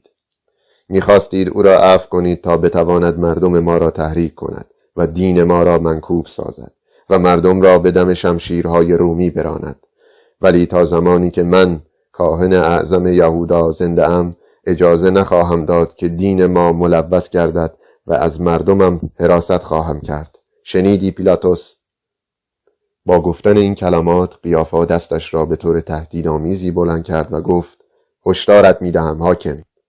ساکت شد و دوباره حاکم زمزمه‌ای شنید که انگار از جزر و مد دریا بود و به خود دیوارهای باغ هیرودیس کبیر رسیده بود. صدا از پایین به بالا موج می‌زد و گویی بر پای حاکم و صورتش می‌پیچید. از پشت او و از آن سوی کاخ صدای شیپور احصار، ضربان سنگین صدها پا و به هم خوردن آهن به گوش می رسید. اینها به حاکم نشان می داد که پیاده نظام روم به دستور خود او در حال خروج است تا با اجرای رژه اعدام لرزه بر اندام تمام شورشیان و دزدان شهر بیاندازد. کاهن اعظم به آرامی حرف خود را تکرار کرد: شنیدید حاکم؟ بی تردید نمی خواهید باور کنم که همه این کارها. در اینجا کاهن اعظم هر دو دست خود را بلند کرد و ردای تیرش از روی سرش پایین افتاد. به خاطر آن دزد مفلوک بارابا صورت میگیرد. حاکم با پشت مچ دستش پیشانی سرد و مرطوب خود را پاک کرد. به زمین خیره شد، به آسمان نگاه کرد و پلکی زد و دید که کره سفید و گدازان بر فرق سرش میتابد و سایه قیافا تقریباً به هیچ تقلیل پیدا کرده است و حتی به اندازه دم شیر هم نمیرسد. با صدای آرام و عاری از احساس گفت: چیزی به ظهر نمانده. صحبت ما گل انداخت، ولی به هر حال باید به کارها هم رسید. در حالی که با چند عبارت اندیشیده از کاهن اعظم عذر خواست، از او دعوت کرد تا در سایه ماگنولیا بنشیند و منتظر بماند تا حاکم افراد دیگری را که برای مشورت نهایی لازمند فراخواند و دستورات دیگری درباره اعدام صادر کند. قیافا محترمانه تعظیم کرد، دو دست خود را روی سینه گذاشت و تا بازگشت مجدد پیلاتوس به مهتابی در باغ منتظر ماند. در مهتابی حاکم به منشی خود دستور داد فرمانده لژیون و فرمانده گردان و همچنین دو عضو دیگر سنهدرین و فرمانده گارد محافظ هیکل را که در اطراف آبنمایی در مهتابی پایین منتظر دعوت بودند به باغ فراخواند. پیلاتوس اضافه کرد که خودش نیز اندکی دیرتر به آنها خواهد پیوست و توی کاخ از نظر ناپدید شد. در حالی که منشی ترتیب تشکیل جلسه را میداد، حاکم در اتاق تاریک شده و پرده کشیده خود با مردی صحبت میکرد که نیمی از صورتش به رغم نبودن نور آفتاب در اتاق زیر نقابی پنهان شده بود. صحبت آنها بسیار کوتاه بود. حاکم چند کلمه‌ای در گوش مرد نجوا کرد و مرد بلافاصله اتاق را ترک گفت. پیلاتوس از دالان گذشت و به باغ رفت. در آنجا حاکم در حضور همه کسانی که احضارشان کرده بود با لحنی رسمی و مقطع دوباره گفت که حکم اعدام یسوع ناصری را ابرام کرده است و رسما از سنهدرین جویا شد که به عفو کدام یک از دو زندانی تمایل دارند. وقتی گفته شد نام زندانی مورد عفو بارابا است، حاکم گفت بسیار خوب و به منشی دستور داد که این نکته را در صورت جلسه وارد کند. به دگمه‌ای که منشی از لابلای شنها پیدا کرده بود چنگی زد و به طور رسمی اعلام کرد وقتش است. در این زمان حاضرین همگی پله‌های وسیع مرمری را که دو طرفش گل سرخ بود و بوی دیوانه کننده‌ای داشت پشت سر گذاشتند. همه به طرف دیوارهای کاخ و دری رفتند که مشرف بر میدانی با سنگ فرش یک دست بود که از انتهای آن ستونها و مجسمه‌های میدان اسب دوانی اورشلیم دیده می‌شد. به محض آنکه گروه وارد میدان شد و به بالا رفتن از پله‌هایی پرداخت که به جایگاه چوبی و موقتی منتهی می‌شد که در سطحی به مراتب بالاتر از میدان قرار گرفته بود، پیلاتوس چشمهایش را تنگ کرد و به ارزیابی وضعیت پرداخت. فاصله قرق شده‌ای که چند لحظه پیش از دیوارهای کاخ تا سکوی موقتی پیموده بود خالی بود، ولی در مقابل پیلاتوس زمین جای سوزن انداختن نداشت. جمعیت آن را در خود بلعیده بود. البته اگر دو صف سه ستونی سرباز نمی بود، جمعیت به آن گذرگاه و سکو هم هجوم یافت. فوج سباستیان مسئول قرق سمت چپ پیلاتوس و فوج کمکی آیتوریان مسئول قرق جناح راست بود. پیلاتوس که دکمه بی‌مصرف را در چنگ خود می‌فشرد و رها می‌کرد و اخمی در پیشانی داشت، از سکو بالا رفت. اخم حاکم به خاطر آن نبود که نور آفتاب اذیتش می‌کرد، بلکه می‌خواست با این کار از دیدن زندانی‌هایی احتراز کند که می‌دانست چند لحظه بعد از پشت سرش به جایگاه هدایت خواهند شد. در لحظه‌ای که ردای سفید با حاشیه‌ای سرخ به رنگ خون بر فراز تخته سنگی که در کناره دریای جمعیت قرار داشت ظاهر شد، موجی از صداها به گوش بی‌حس پیلاتوس خورد. صدا از دور از ضلع مشرف بر میدان اسب دوانی با ملایمت آغاز می‌شد و پس از چندی به غرشی طوفانی بدل می‌گشت و بعد از چند ثانیه دوباره فروکش می‌کرد. حاکم با خود فکر کرد مرا دیدند. موج صدا کاملا محو نشد، بلکه یکباره به طور غیر مترقبه ای اوج گرفت و شدیدتر از قبل اوج و فرود پیدا کرد و علاوه بر موج خیزنده دوم، صدها و فریادهای چند زن مانند کف امواج دریا ورای همهمه جمعیت شنیده میشد. پیلاتوس فکر کرد حتما به جایگاه آوردندشان و فریادها بیشک مال زنهایی بود که در هجوم جمعیت به جلو زیر دست و پا له شدند. مدتی منتظر ماند. میدانست که جمعیت ساکت نخواهد شد مگر آنکه احساسات تلمبار شده خود را به نحوی ابراز کند. آن وقت آرام خواهند گرفت. وقتی آن لحظه فرا رسید، حاکم دست راست خود را به هوا برد و آخرین زمزمه های جمعیت فروکش کرد. پیلاتوس با نفسی عمیق تا آنجا که میتوانست هوای گرم را فرو برید و با صدایی لرزان خطاب به چندین هزار سر بانگ برآورد که به نام امپراتور سزار. یکباره صدای آهنین و مقطع هم‌آوازان به گوشش خورد.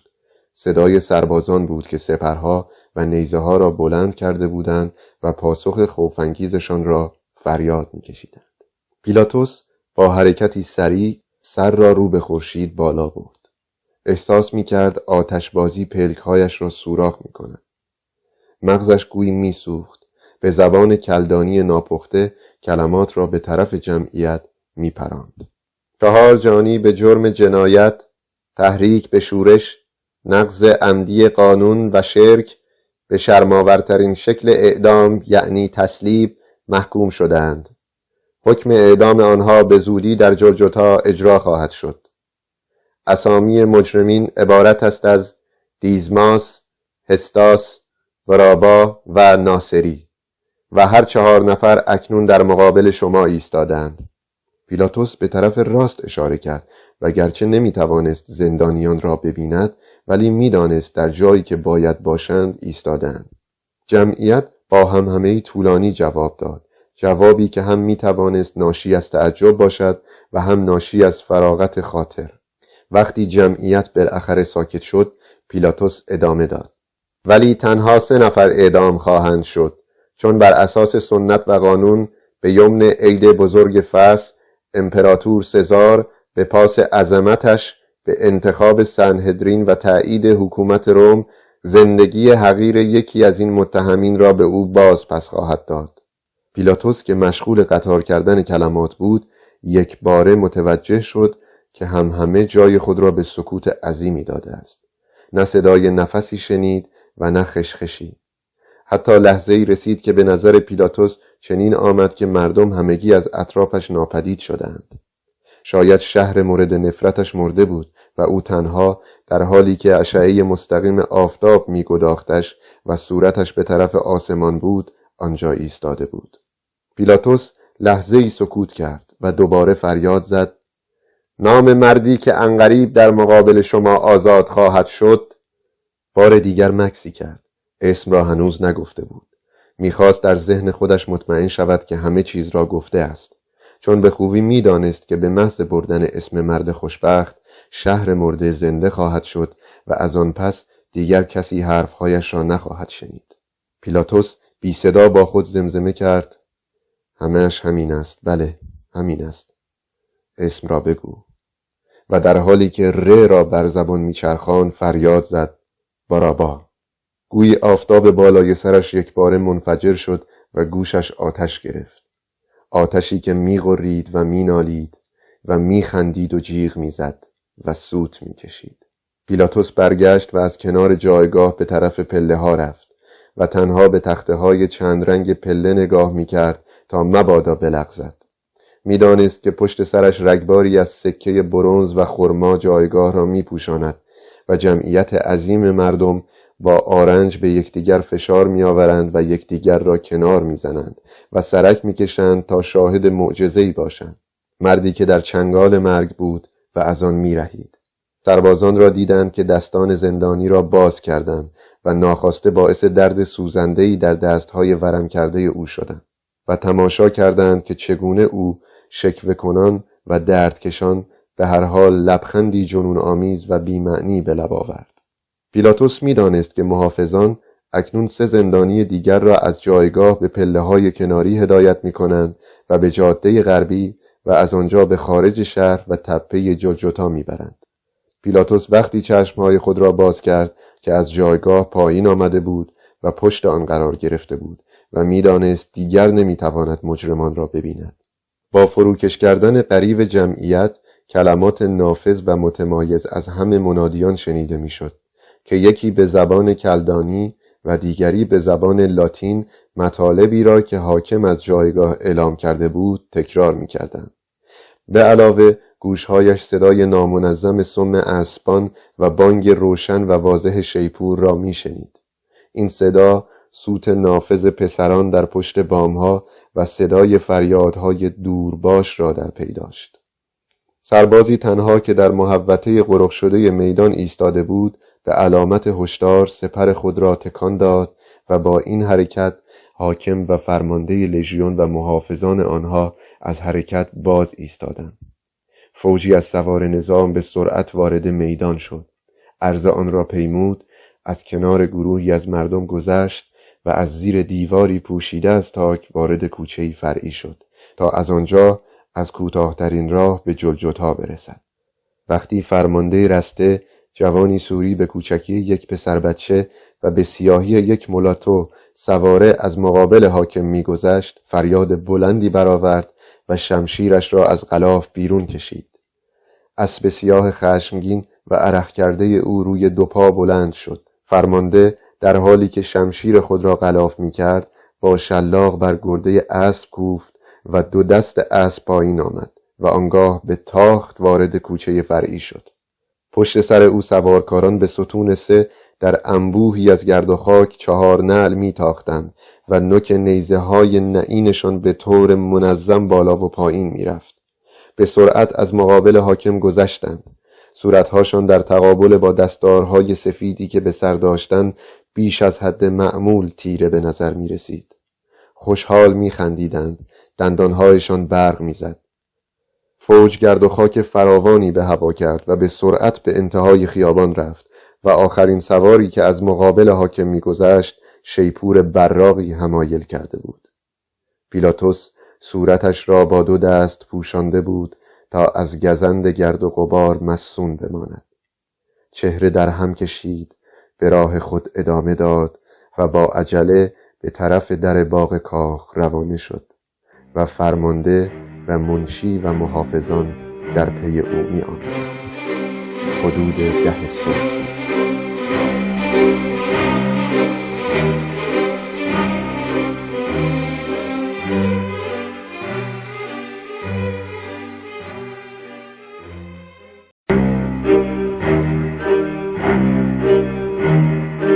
مرشد و مارگاریتا، اثر میخائیل بولگاکوف.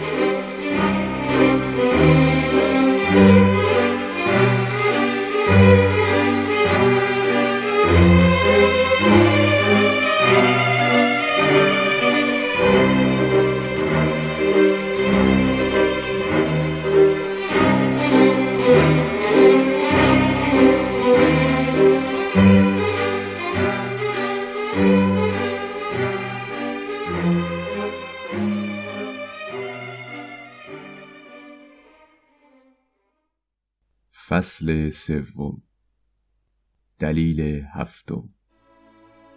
پروفسور گفت: بله ایوان نیکولایویچ عزیز، حدود ساعت 10 صبح. شاعر مثل کسی که تازه از خواب برخاسته باشد دستی به سر و روی خود کشید و متوجه شد که شب فرا رسیده.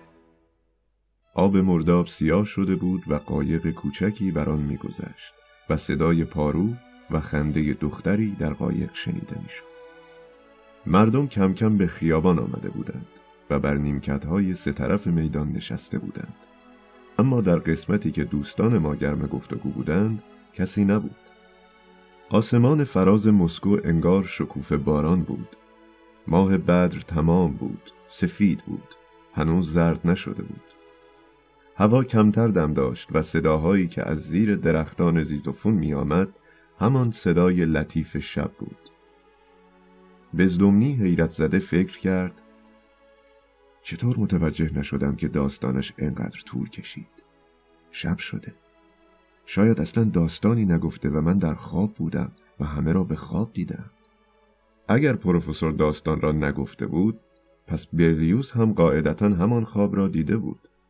چون درست در همان لحظه، در حالی که با دقت به چهره خارجی خیره شده بود، گفت: پروفسور، داستان شما خیلی جالب بود، ولی با روایت انجیل ها کاملا تفاوت دارد.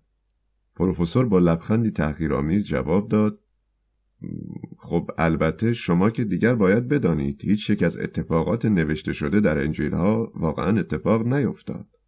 اگر قرار باشد انجیل ها را یک منبع تاریخی معقول بدانیم. دوباره لبخندی زد و برلیوس ساکت شد.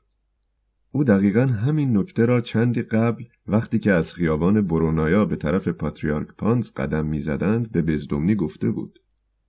برلیوس جواب داد: موافقم، ولی متاسفانه باید گفت که حد هیچ کسی نیست که بتواند صحت روایت شما را تصدیق کند.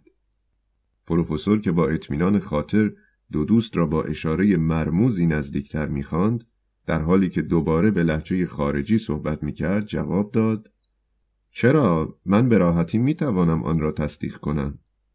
از 2 سو به طرف او خم شدند و چون آغاز صحبت کرد لهجه خارجی او که بی هیچ دلیلی می‌آمد و می‌رفت و دلیل آمدن و رفتنش را فقط شیطان می‌داند کاملا از بین رفته بود. و حقیقت این است که در اینجا پروفسور با اضطراب به اطراف نگاهی کرد و صدای خود را تا حد نجوا پایین آورد: من خودم آنجا بودم. هم در مهتابی کنار پونتیوس پیلاتوس بودم و هم در باغ وقتی با قیافا صحبت میکرد و هم وقتی که در جایگاه مخصوص ایستاده بود، البته مخفیانه یا به قول معروف ناشناس. خواهش میکنم این را به کسی نگویید و آن را کاملا محرمانه تلقی کنید.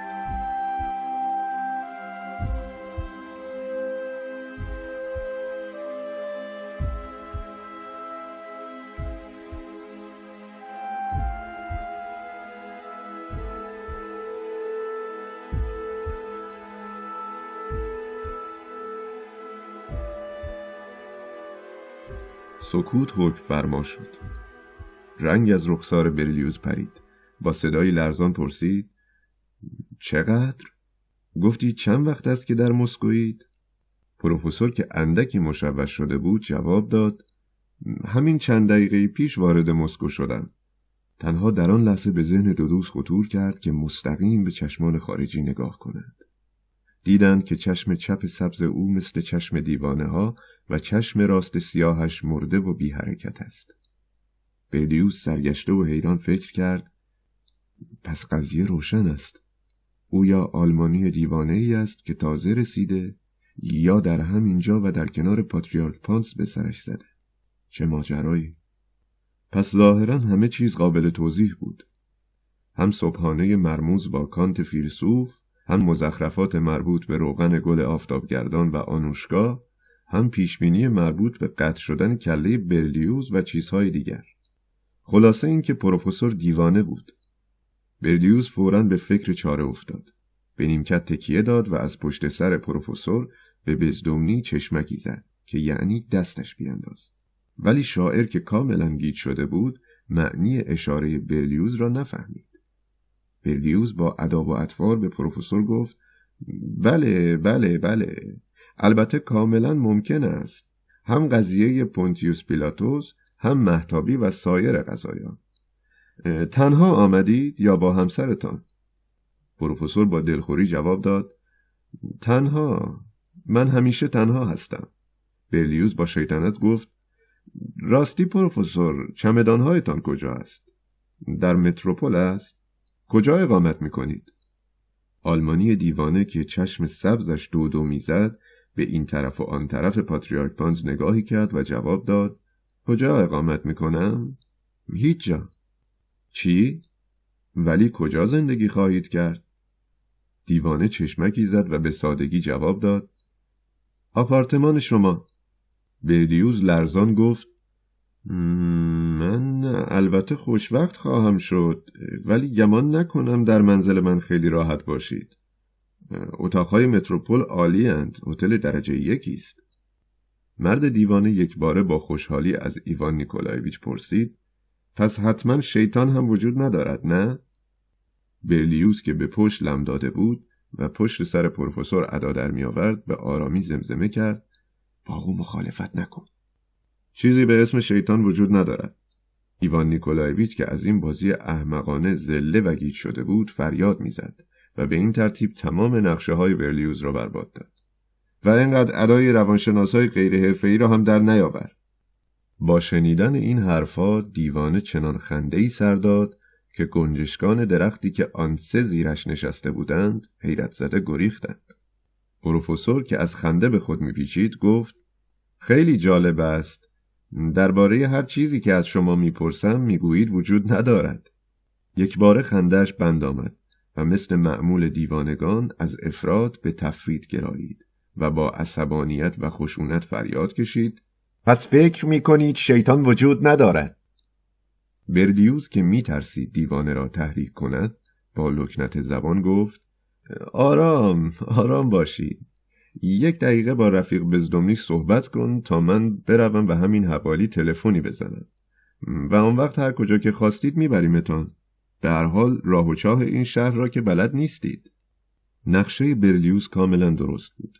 میخواست به نزدیکترین باجه تلفن برود و به اداره اتباع خارجی تلفن کند و به آنها اطلاع دهد که پروفسوری خارجی در پاتریارک پانز نشسته که کاملا دیوانه است. باید کاری می‌کردند وگرنه قشقرقی به راه می‌افتاد. دیوانه با اندوه موافقت کرد. تلفن؟ بله البته، اگر مایلید بروید و تلفن کنید. ناگهان با تمام وجود تمنا کرد. ولی ببینید، آخرین خواهشم این است، حداقل اذعان کنید که شیطان وجود دارد. چیز دیگری از شما نمیخواهم. فراموش نکنید که دلیل هفتم هنوز مانده، محکمترین دلیل، و به زودی این دلیل به شما نشان داده خواهد شد. برلیوز که تظاهر به موافقت میکرد گفت: خیلی خوب. به بزدمنی بیچاره که هیچ رغبتی به مراقبت از این آلمانی دیوانه نداشت چشمکی زد و به طرف درهای پارک در نبش برونایا و یرمولایفسکی دوید. پروفسور انگار یکباره شعور و روحیه خود را بازیافت. پشت سر برلیوز فریاد زد: میخائیل الکساندروویچ! وقتی که برلیوز برگشت از ترس میلرزید، ولی یکباره به صرافت افتاد که بعید نیست پروفسور اسم او را از روزنامه یاد گرفته باشد. پروفسور دو دست خود را مثل شیپوری کرد و از میان آن فریاد زد: نمیخواهی به عمویت در کیف تلگراف کنم؟ ضربه دیگر. این دیوانه از کجا میدانست او عمویی در کیف دارد؟ هیچ کس این نکته را در روزنامه ننوشته بود. نکند حق با بزدمنی است؟ اسناد مشکوک او چطور؟ بی تردید شخصیت عجیبی بود. تلفن کن، به اداره تلفن کن، فوراً میآیند و قال قضیه را میکنند. برلیوز دیگر منتظر بقیه حرفها نماند و دوان دوان دور شد. سردبیر وقتی به در سمت خیابان برونایا رسید، همان مردی را دید که کمی قبل از میان سرابی تجسد پیدا کرده بود. مرد از روی نیمکتی برخاست و به طرف سردبیر آمد. این بار نه از هوا که از پوست و خون ساخته شده بود. در روشنایی اوایل غروب، برلیوز سبیل کوچک و پرمانند، چشمان ریز نیمه مست و تحقیر کننده، شلوار پیچازی تنگ و کوتاه و جورابهای سفید چرک و نمایان مرد را دید. میخائیل الکساندروویچ توقف کرد، ولی مسئله را به عنوان یک اتفاق مضحک نادیده گرفت. به هر حال فعلا وقت حل این معما را نداشت. مرد پیچازی پوش با صدای لرزان پرسید: آقا، دنبال در گردان می‌گردید؟ لطفاً از این طرف. در خروجی از این طرف است. آقا، به خاطر این راهنمایی پول یک چتول را به من بدهید. رهبر بیکار کور کلیسا هستم. محتاج کمکم. آقا. مخلوق عجیب که دولا شده بود، گریان کلاه سوارکاری خود را به دست گرفت و به طرف او دراز کرد. برلیوز بی آنکه توجهی به عجزالابه رهبر کور بکند، به طرف در گردان دوید و آن را فشاری داد. وقتی که از آن رد شد و به پیاده رو قدم گذاشت، نور سرخی در مقابلش برق زد و چراغ راهنمای آبرین پیاده روشن شد که این کلمات روی آن دیده میشد: ایست، قطار شهری. قطار دیده شد، به آرامی حرکت میکرد. خطی که بران حرکت میکرد، تازگی ها از خیابان یرمولایفسکی به خیابان برونایا کشیده شده بود. وقتی برای رسیدن به خط اصلی دوری زد، ناگهان چراغ‌های داخلیش را روشن کرد و سود کشید و سرعت گرفت. گرچه برلیوز محافظه‌کار در جای امنی ایستاده بود، ولی تصمیم گرفت به پشت نرده‌ها برود. دستش را روی در گردان گذاشت و قدمی به عقب برداشت. دستش سر خورد و پایش چنان بی اختیار روی سنگ فرش لغزید که انگار زیر پایش یخ بود. به طرف قطار لغزید و پای دیگرش هم در رفت و روی خط قطار افتاد. برلیوز مثل دیوانه ها به هوا چنگ میزد، ولی بی حرکت افتاد. سرش به شدت به سنگ فرش ها خورد و ماه نقره‌ای به گونه‌ای مبهم در چشمش برق میزد. تنها فرصت پیدا کرد چرخی بزند و به پشت بخوابد و با حرکتی شتاب زده پاهایش را توی دلش جمع کند. وقتی چرخید، چهره راننده زن را دید. زن که صورتش بر فراز کراواتی سرخ از وحشت سفید شده بود، با سرعت و نیروی توقف ناپذیر برلیوز را زیر می‌گرفت. صدایی از برلیوز بر نیامد، ولی جیغ وحشت زده زنان در تمام خیابان شنیده شد. راننده به ترمز برقی قطار چنگ زد. قطار به جلو جهید و با صدای جیرینگی از خط خارج شد و شیشه های همه پنجره هایش شکست. در این لحظه برلیوز صدای درمانده‌ای را شنید. ماه یک بار دیگر و این بار برای آخرین دفعه در مقابل چشمان او برریزد و سپس تکه تکه شد و اندک اندک رنگ باخت. برلیوز زیر چرخهای قطار ناپدید شد و چیز گرد تیره رنگی بر سنگها غلتید و از روی جدول به خیابان افتاد. سری از تن جدا شد.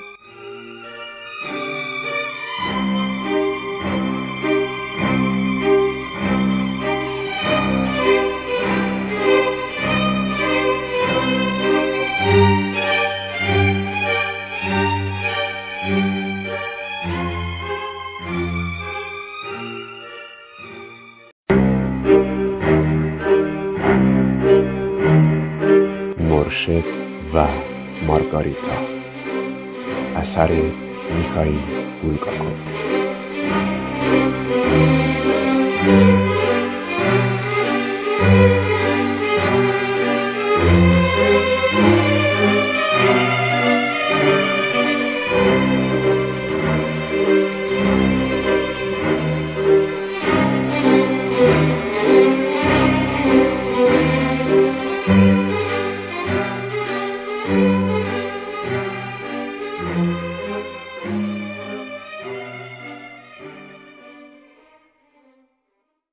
فصل چهارم، تعقیب.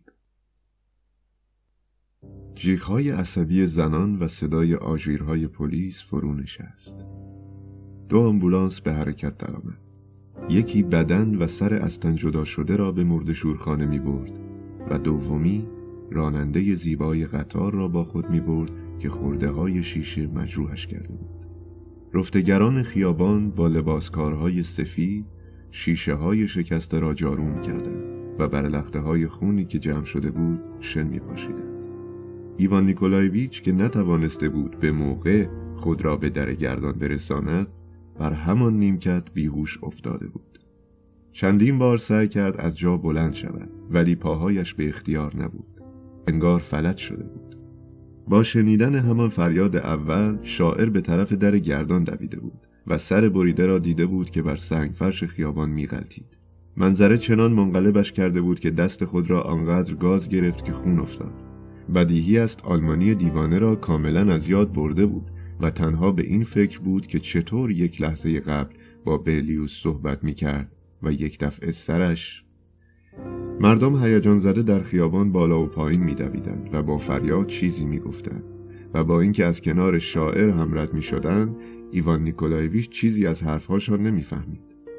ناگهان دو زن در کنار او به هم برخوردند و یکی از آنها که دماغ نوکتیز و موی صافی داشت، بیخ گوش شاعر خطاب به زن دیگر فریاد زد: آنوشکا، آنوشکای خودمان بود. از خیابان سادووایا می آمد. می دانی کارش همین است. داشت یک لیتر روغن گل آفتابگردان به بقالی می برد که ظرف کنار در گردان شکست. همه دامنش چرب و چیر شد. به زمین و زمان فوش میداد. احتمالاً مردک بدبخت هم روی همین روغنها لیز خورد و زیر قطار افتاد. یکی از کلمات به ذهن ایوان نیکولایویچ آشنا آمد: آنوشکا. شاعر مضطرب بود و به اطراف نگاه میکرد. این اسم را با خود زمزمه میکرد. ببخشید، الان شما چی گفتید؟ کلمه آنوشکا کلمات روغن گل آفتابگردان و پونتیوس پیلاتوس را به ذهنش تداعی کرد. بزدمنی پیلاتوس را رها کرد و درباره آنوشکا و آنچه با این نام به یادش می آمد فکر کرد. در اندک زمانی دایره کامل شد و همه چیز به پروفسور دیوانه ختم شد. البته او گفت که جلسه تشکیل نخواهد شد چون آنوشکا روغنها را می ریزد. و به خدا قسم که جلسه حالا دیگر تشکیل نخواهد شد. تازه او گفت که سر برلیوز را یک زن خواهد برید. بله، راننده قطار هم زن بود. این پدر سوخته کیست؟ تردیدی نمانده بود که پروفسور مرموز جزئیات مرگ برلیوز را قبل از وقوع حادثه پیش بینی کرده بود. دو چیز به ذهن شاعر خطور کرد: اولا پروفسور دیوانه نیست و ثانیاً آیا خودش ترتیب این حادثه را نداد؟ ولی چطور میتوانست؟ باید تاوتوی قضیه را درآورد. ایوان نیکولایویچ به هر جان کندنی بود از روی نیمکت بلند شد و به طرف جایی دوید که با پروفسور صحبت میکرد و خوشبختانه پروفسور هنوز همانجا بود. چراغ‌های خیابان برونایا روشن شده بود و ماه تابانی بر فراز پاتریارک پاندز می‌درخشید. زیر نور فریبنده ماه به نظر ایوان نیکولایویچ آمد که زیر بازوی پروفسور به جای عصا شمشیر است. رهبر سابق کور کلیسا در جای قبلی ایوان نیکولایویچ نشسته بود. عینک پنسی به وضوح بی‌مصرفی به چشم گذاشته بود. یک شیشه نداشت و شیشه دیگرش هم لق می‌زد. ایوان که از ترس می‌لرزید به طرف پروفسور رفت. یک نگاه به پروفسور کافی بود تا بفهمد سر سوزنی از جنون در اون نیست. ایوان با لحنی جدی پرسید: اعتراف کن، کی هستی؟ خارجی چهره در هم کشید، به شاعر نگاهی کرد که انگار برای اولین بار می‌بیندش و با لحن ناسازگاری جواب داد: نفهمید، روسی حرف نزد. رهبر کور کلیسا بیان که سوالی از او شده باشد از نیمکت خود فریاد کشید: نمی‌فهمید. ایوان که سرما تا مغز استخوانش رخنه کرده بود تهدید کنان گفت: تظاهر نکن، و فریاد زد: چند دقیقه پیش که روسی خوب بلد بودی. تو نه آلمانی هستی و نه پروفسور، تو یه جاسوس آدمکشی. کارت شناساییت رو ببینم. پروفسور مرموز دهان کجش را باز هم کشتر کرد و شانه بالا انداخت. چه خبر است همشهری؟ رهبر چندشاور کور کلیسا که بی تردید قصد فضولی داشت دوباره به حرف آمده بود. چرا بی خود مزاحم این توریست خارجی شده ای؟ الان پلیس صدا می کنم. پروفسور مشکوک با تفرعن به ایوان پشت کرد و از او دور شد. ایوان احساس کرد دارد دیوانه می شود. نفس زنان به رهبر کور کلیسا رو کرد و گفت: آهای با تو هم، بیا کمک کن این جانی را بازداشت کنیم، این وظیفه توست. رهبر کور مشتاقانه از جا پرید و فریاد زد: کدام جانی؟ کجاست؟ یک جانی خارجی؟ چشمهایش از شادی برق زد. آن مرد را میگویی؟ اگر واقعا جرمی مرتکب شده اول کاری که باید بکنی این است که داد بزنی: جانی را بگیرید، وگرنه فرار خواهد کرد. بیا با هم جیغ بزنیم. و رهبر کور دهان خود را کاملا باز کرد. ایوان مبهوت تسلیم شد و فریاد زد که جانی را بگیرید، ولی رهبر کور که او را گول زده بود چیزی نگفت. فریاد تنها و گرفته ایوان مطلقاً بی ثمر بود. دو دختر از کنارش رد شدند و شنید که با هم میگفتند مست کرده. ایوان که از شدت خشم درمانده شده بود فریاد زد: پس تو هم همدست او هستی؟ مرا مسخره میکنی؟ برو گم شو. ایوان به راست پیچید و رهبر کور از طرف مقابل حرکت کرد و سد راه ایوان شد. ایوان به چپ پیچید و دیگری به طرف راست خود پیچید و همان کار تکرار شد. ایوان خشمگین فریاد زد: داری سد معبر میکنی؟ از تو به پلیس شکایت میکنم. ایوان سعی کرد آستین رهبر کور را بقاپد، ولی چیزی به دستش نیامد و به هوا چنگ زد. انگار زمین رهبر کور را فرو بلعیده بود. ایوان نالید و به جلو نگاه کرد و خارجی منفور را آنجا دید. خارجی که به در خروجی سمت خیابان پاتریارک رسید دیگر تنها نبود. رهبر کور عجیب و غریب خودش را به او رسانده بود، ولی تازه ماجرا به همین ختم نشد. عضو سوم گروه گربه‌ای بود به بزرگی خوک و به سیاهی دوده، با سبیل‌های از بناگوش در رفته افسران سوار نظام. هر سه با هم به طرف خیابان پاتریارک می رفتند و گربه بر دو پای عقبش جست می زد. ایوان در تعقیب مجرمین فوراً متوجه شد که رسیدن به آنها کار بسیار سخت خواهد بود. در یک چشم به هم زدن سه نفرشان از خیابان گذشته بودند و به اسپیریدونوفکا رسیده بودند. ایوان بر سرعت خود افسود، ولی فاصله میان او و هدف کمتر نشد. تا شاعر به خود بجنبد، آن سه نفر خیابان ساکت اسپیریدونوفکا را پشت سر گذاشته بودند و به نیکیتا گیت نزدیک شده بودند و همانجا بود که مشکلات شاعر بیشتر شد. ازدحام جمعیت زیاد بود و از همه بدتر باند جنایتکار به شیوه همه راهزنان فراری هر یک به طرفی رفتند. رهبر کور با زبردستی فراوان روی رکاب اتوبوس در حال حرکتی پرید که مقصدش خیابان آربات بود و ناپدید شد. ایوان که یکی از آنها را به این ترتیب گم کرده بود تمام توجهش را معطوف به گربه کرد و دید حیوان عجیب چطور وارد ایستگاه قطار آ شد و زنی را که جیغ میزد از ترن ایستاده بیرون انداخت و دستگیره را چنگ زد و سکه 10 کوپکی جلوی راننده زن قطار گرفت. ایوان از رفتار گربه آنقدر حیرت زده شد که در کنار بقالی نبش خیابان میخکوب شد. حیرت آورتر از همه رفتار راننده زن بود. راننده زن که دید گربه‌ای سوار قطارش شده، در حالی که از عصبانیت میلرزید فریاد زد: ورود گربه قدغن است. اگر این گربه سوار شود من راه نمیافتم. زود باش، پیشت، برو بیرون، وگرنه پلیس خبر میکنه. راننده و مسافرین هر دو از شگفت‌آورترین جنبه قضیه غافل ماندند. مهم نبود که گربه‌ای سوار قطار میشد. به هر حال این کار چندان بعید نبود. شگفت‌آورتر از همه این بود که گربه میخواست پول بلیتش را بپردازه. گربه نه تنها مسافری بود که پول بلیت میداد، بلکه حیوانی تابع قانون بود. با اولین فریاد راننده زن گربه عقب نشینی کرد و از قطار پایین آمد و در ایستگاه قطار نشست و با سکه 10 کوپکی سبیلهایش را مالید. ولی به محض آنکه راننده زن سوت قطار را کشید و قطار به حرکت درآمد، گربه مانند همه کسانی عمل کرد که با فشار دیگران از قطار جا ماندند و مصممند که به هر حال به مقصد برسند. گربه گذاشت هر 3 واگن از جلویش بگذرند و بر حلقه اتصار آخرین واگن پرید و پنجه‌هایش را به میله‌ای که از یکی از پنجره‌ها بیرون آمده بود چسباند و مثل باد از آنجا دور شد و 10 کوپک هم به نفعش شد.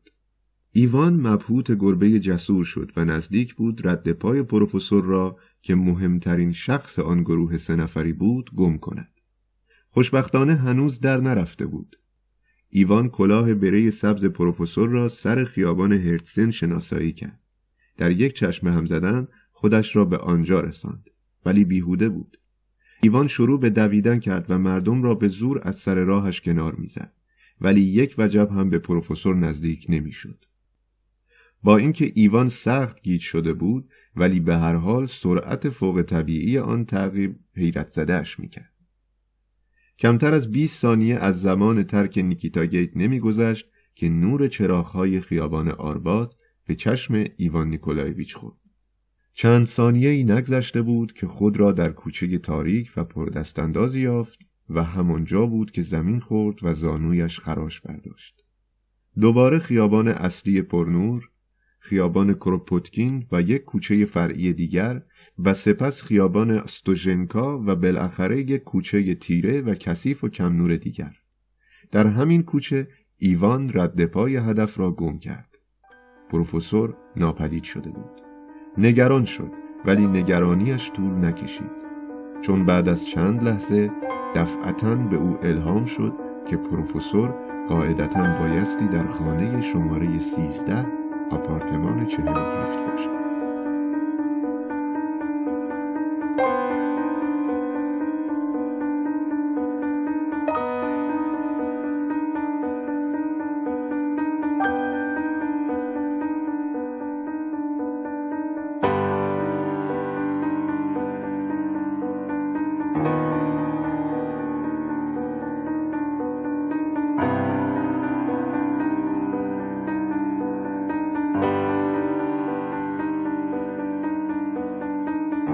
ایوان نیکولایویچ به درون خانه هجوم برد.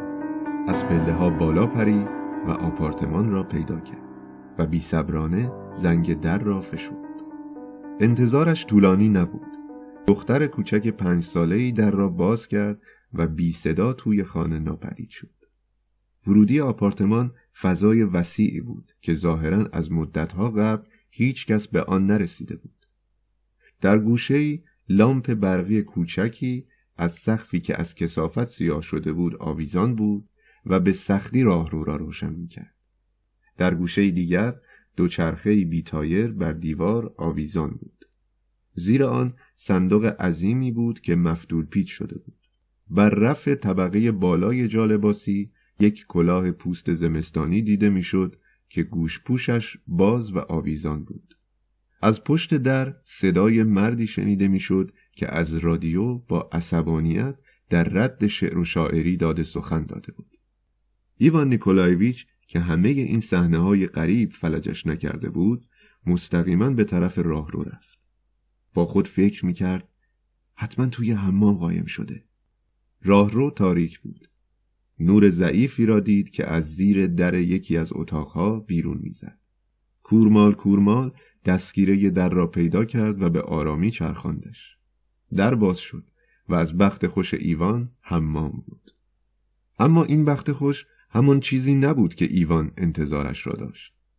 در میان بخار مرطوب و زیر نور ضعیفی که از زغالهای سوزان بخاری در می‌آمد، دستشویی بزرگی را دید که به دیوار چسبیده بود و وانی که جا به جا در نتیجه کنده شدن لعاب چینی سیاه شده بود. در میان وان زن برهنه‌ای ایستاده بود. تنش را کف صابون پوشانده بود و لیفی به دست داشت. ایوان که وارد شد، زن مثل آدم‌های نزدیک بین به او نظری انداخت و در حالی که زیر آن نور جهنمی ایوان را به وضوح به جای کس دیگری گرفته بود، با خوشحالی زمزمه کرد: کریوشکا، خلبازی را بگذار کنار، مگر دیوانه شده ای؟ فئودور ایوانوویچ هر لحظه ممکن است سر برسد. برو بیرون. و لیف حمام را به طرف ایوان تکان داد. واضح بود اشتباهی رخ داده است و گناهش به گردن ایوان نیکولایویچ بود. ولی ایوان به جای آنکه به اشتباه خود اذعان کند، فریاد زد: افریته بی شرم! و ناگهان خود را در آشپزخانه یافت. خالی بود. در نور کمرنگ حدود 10 پریموس روی سنگ مرمری ردیف شده بود.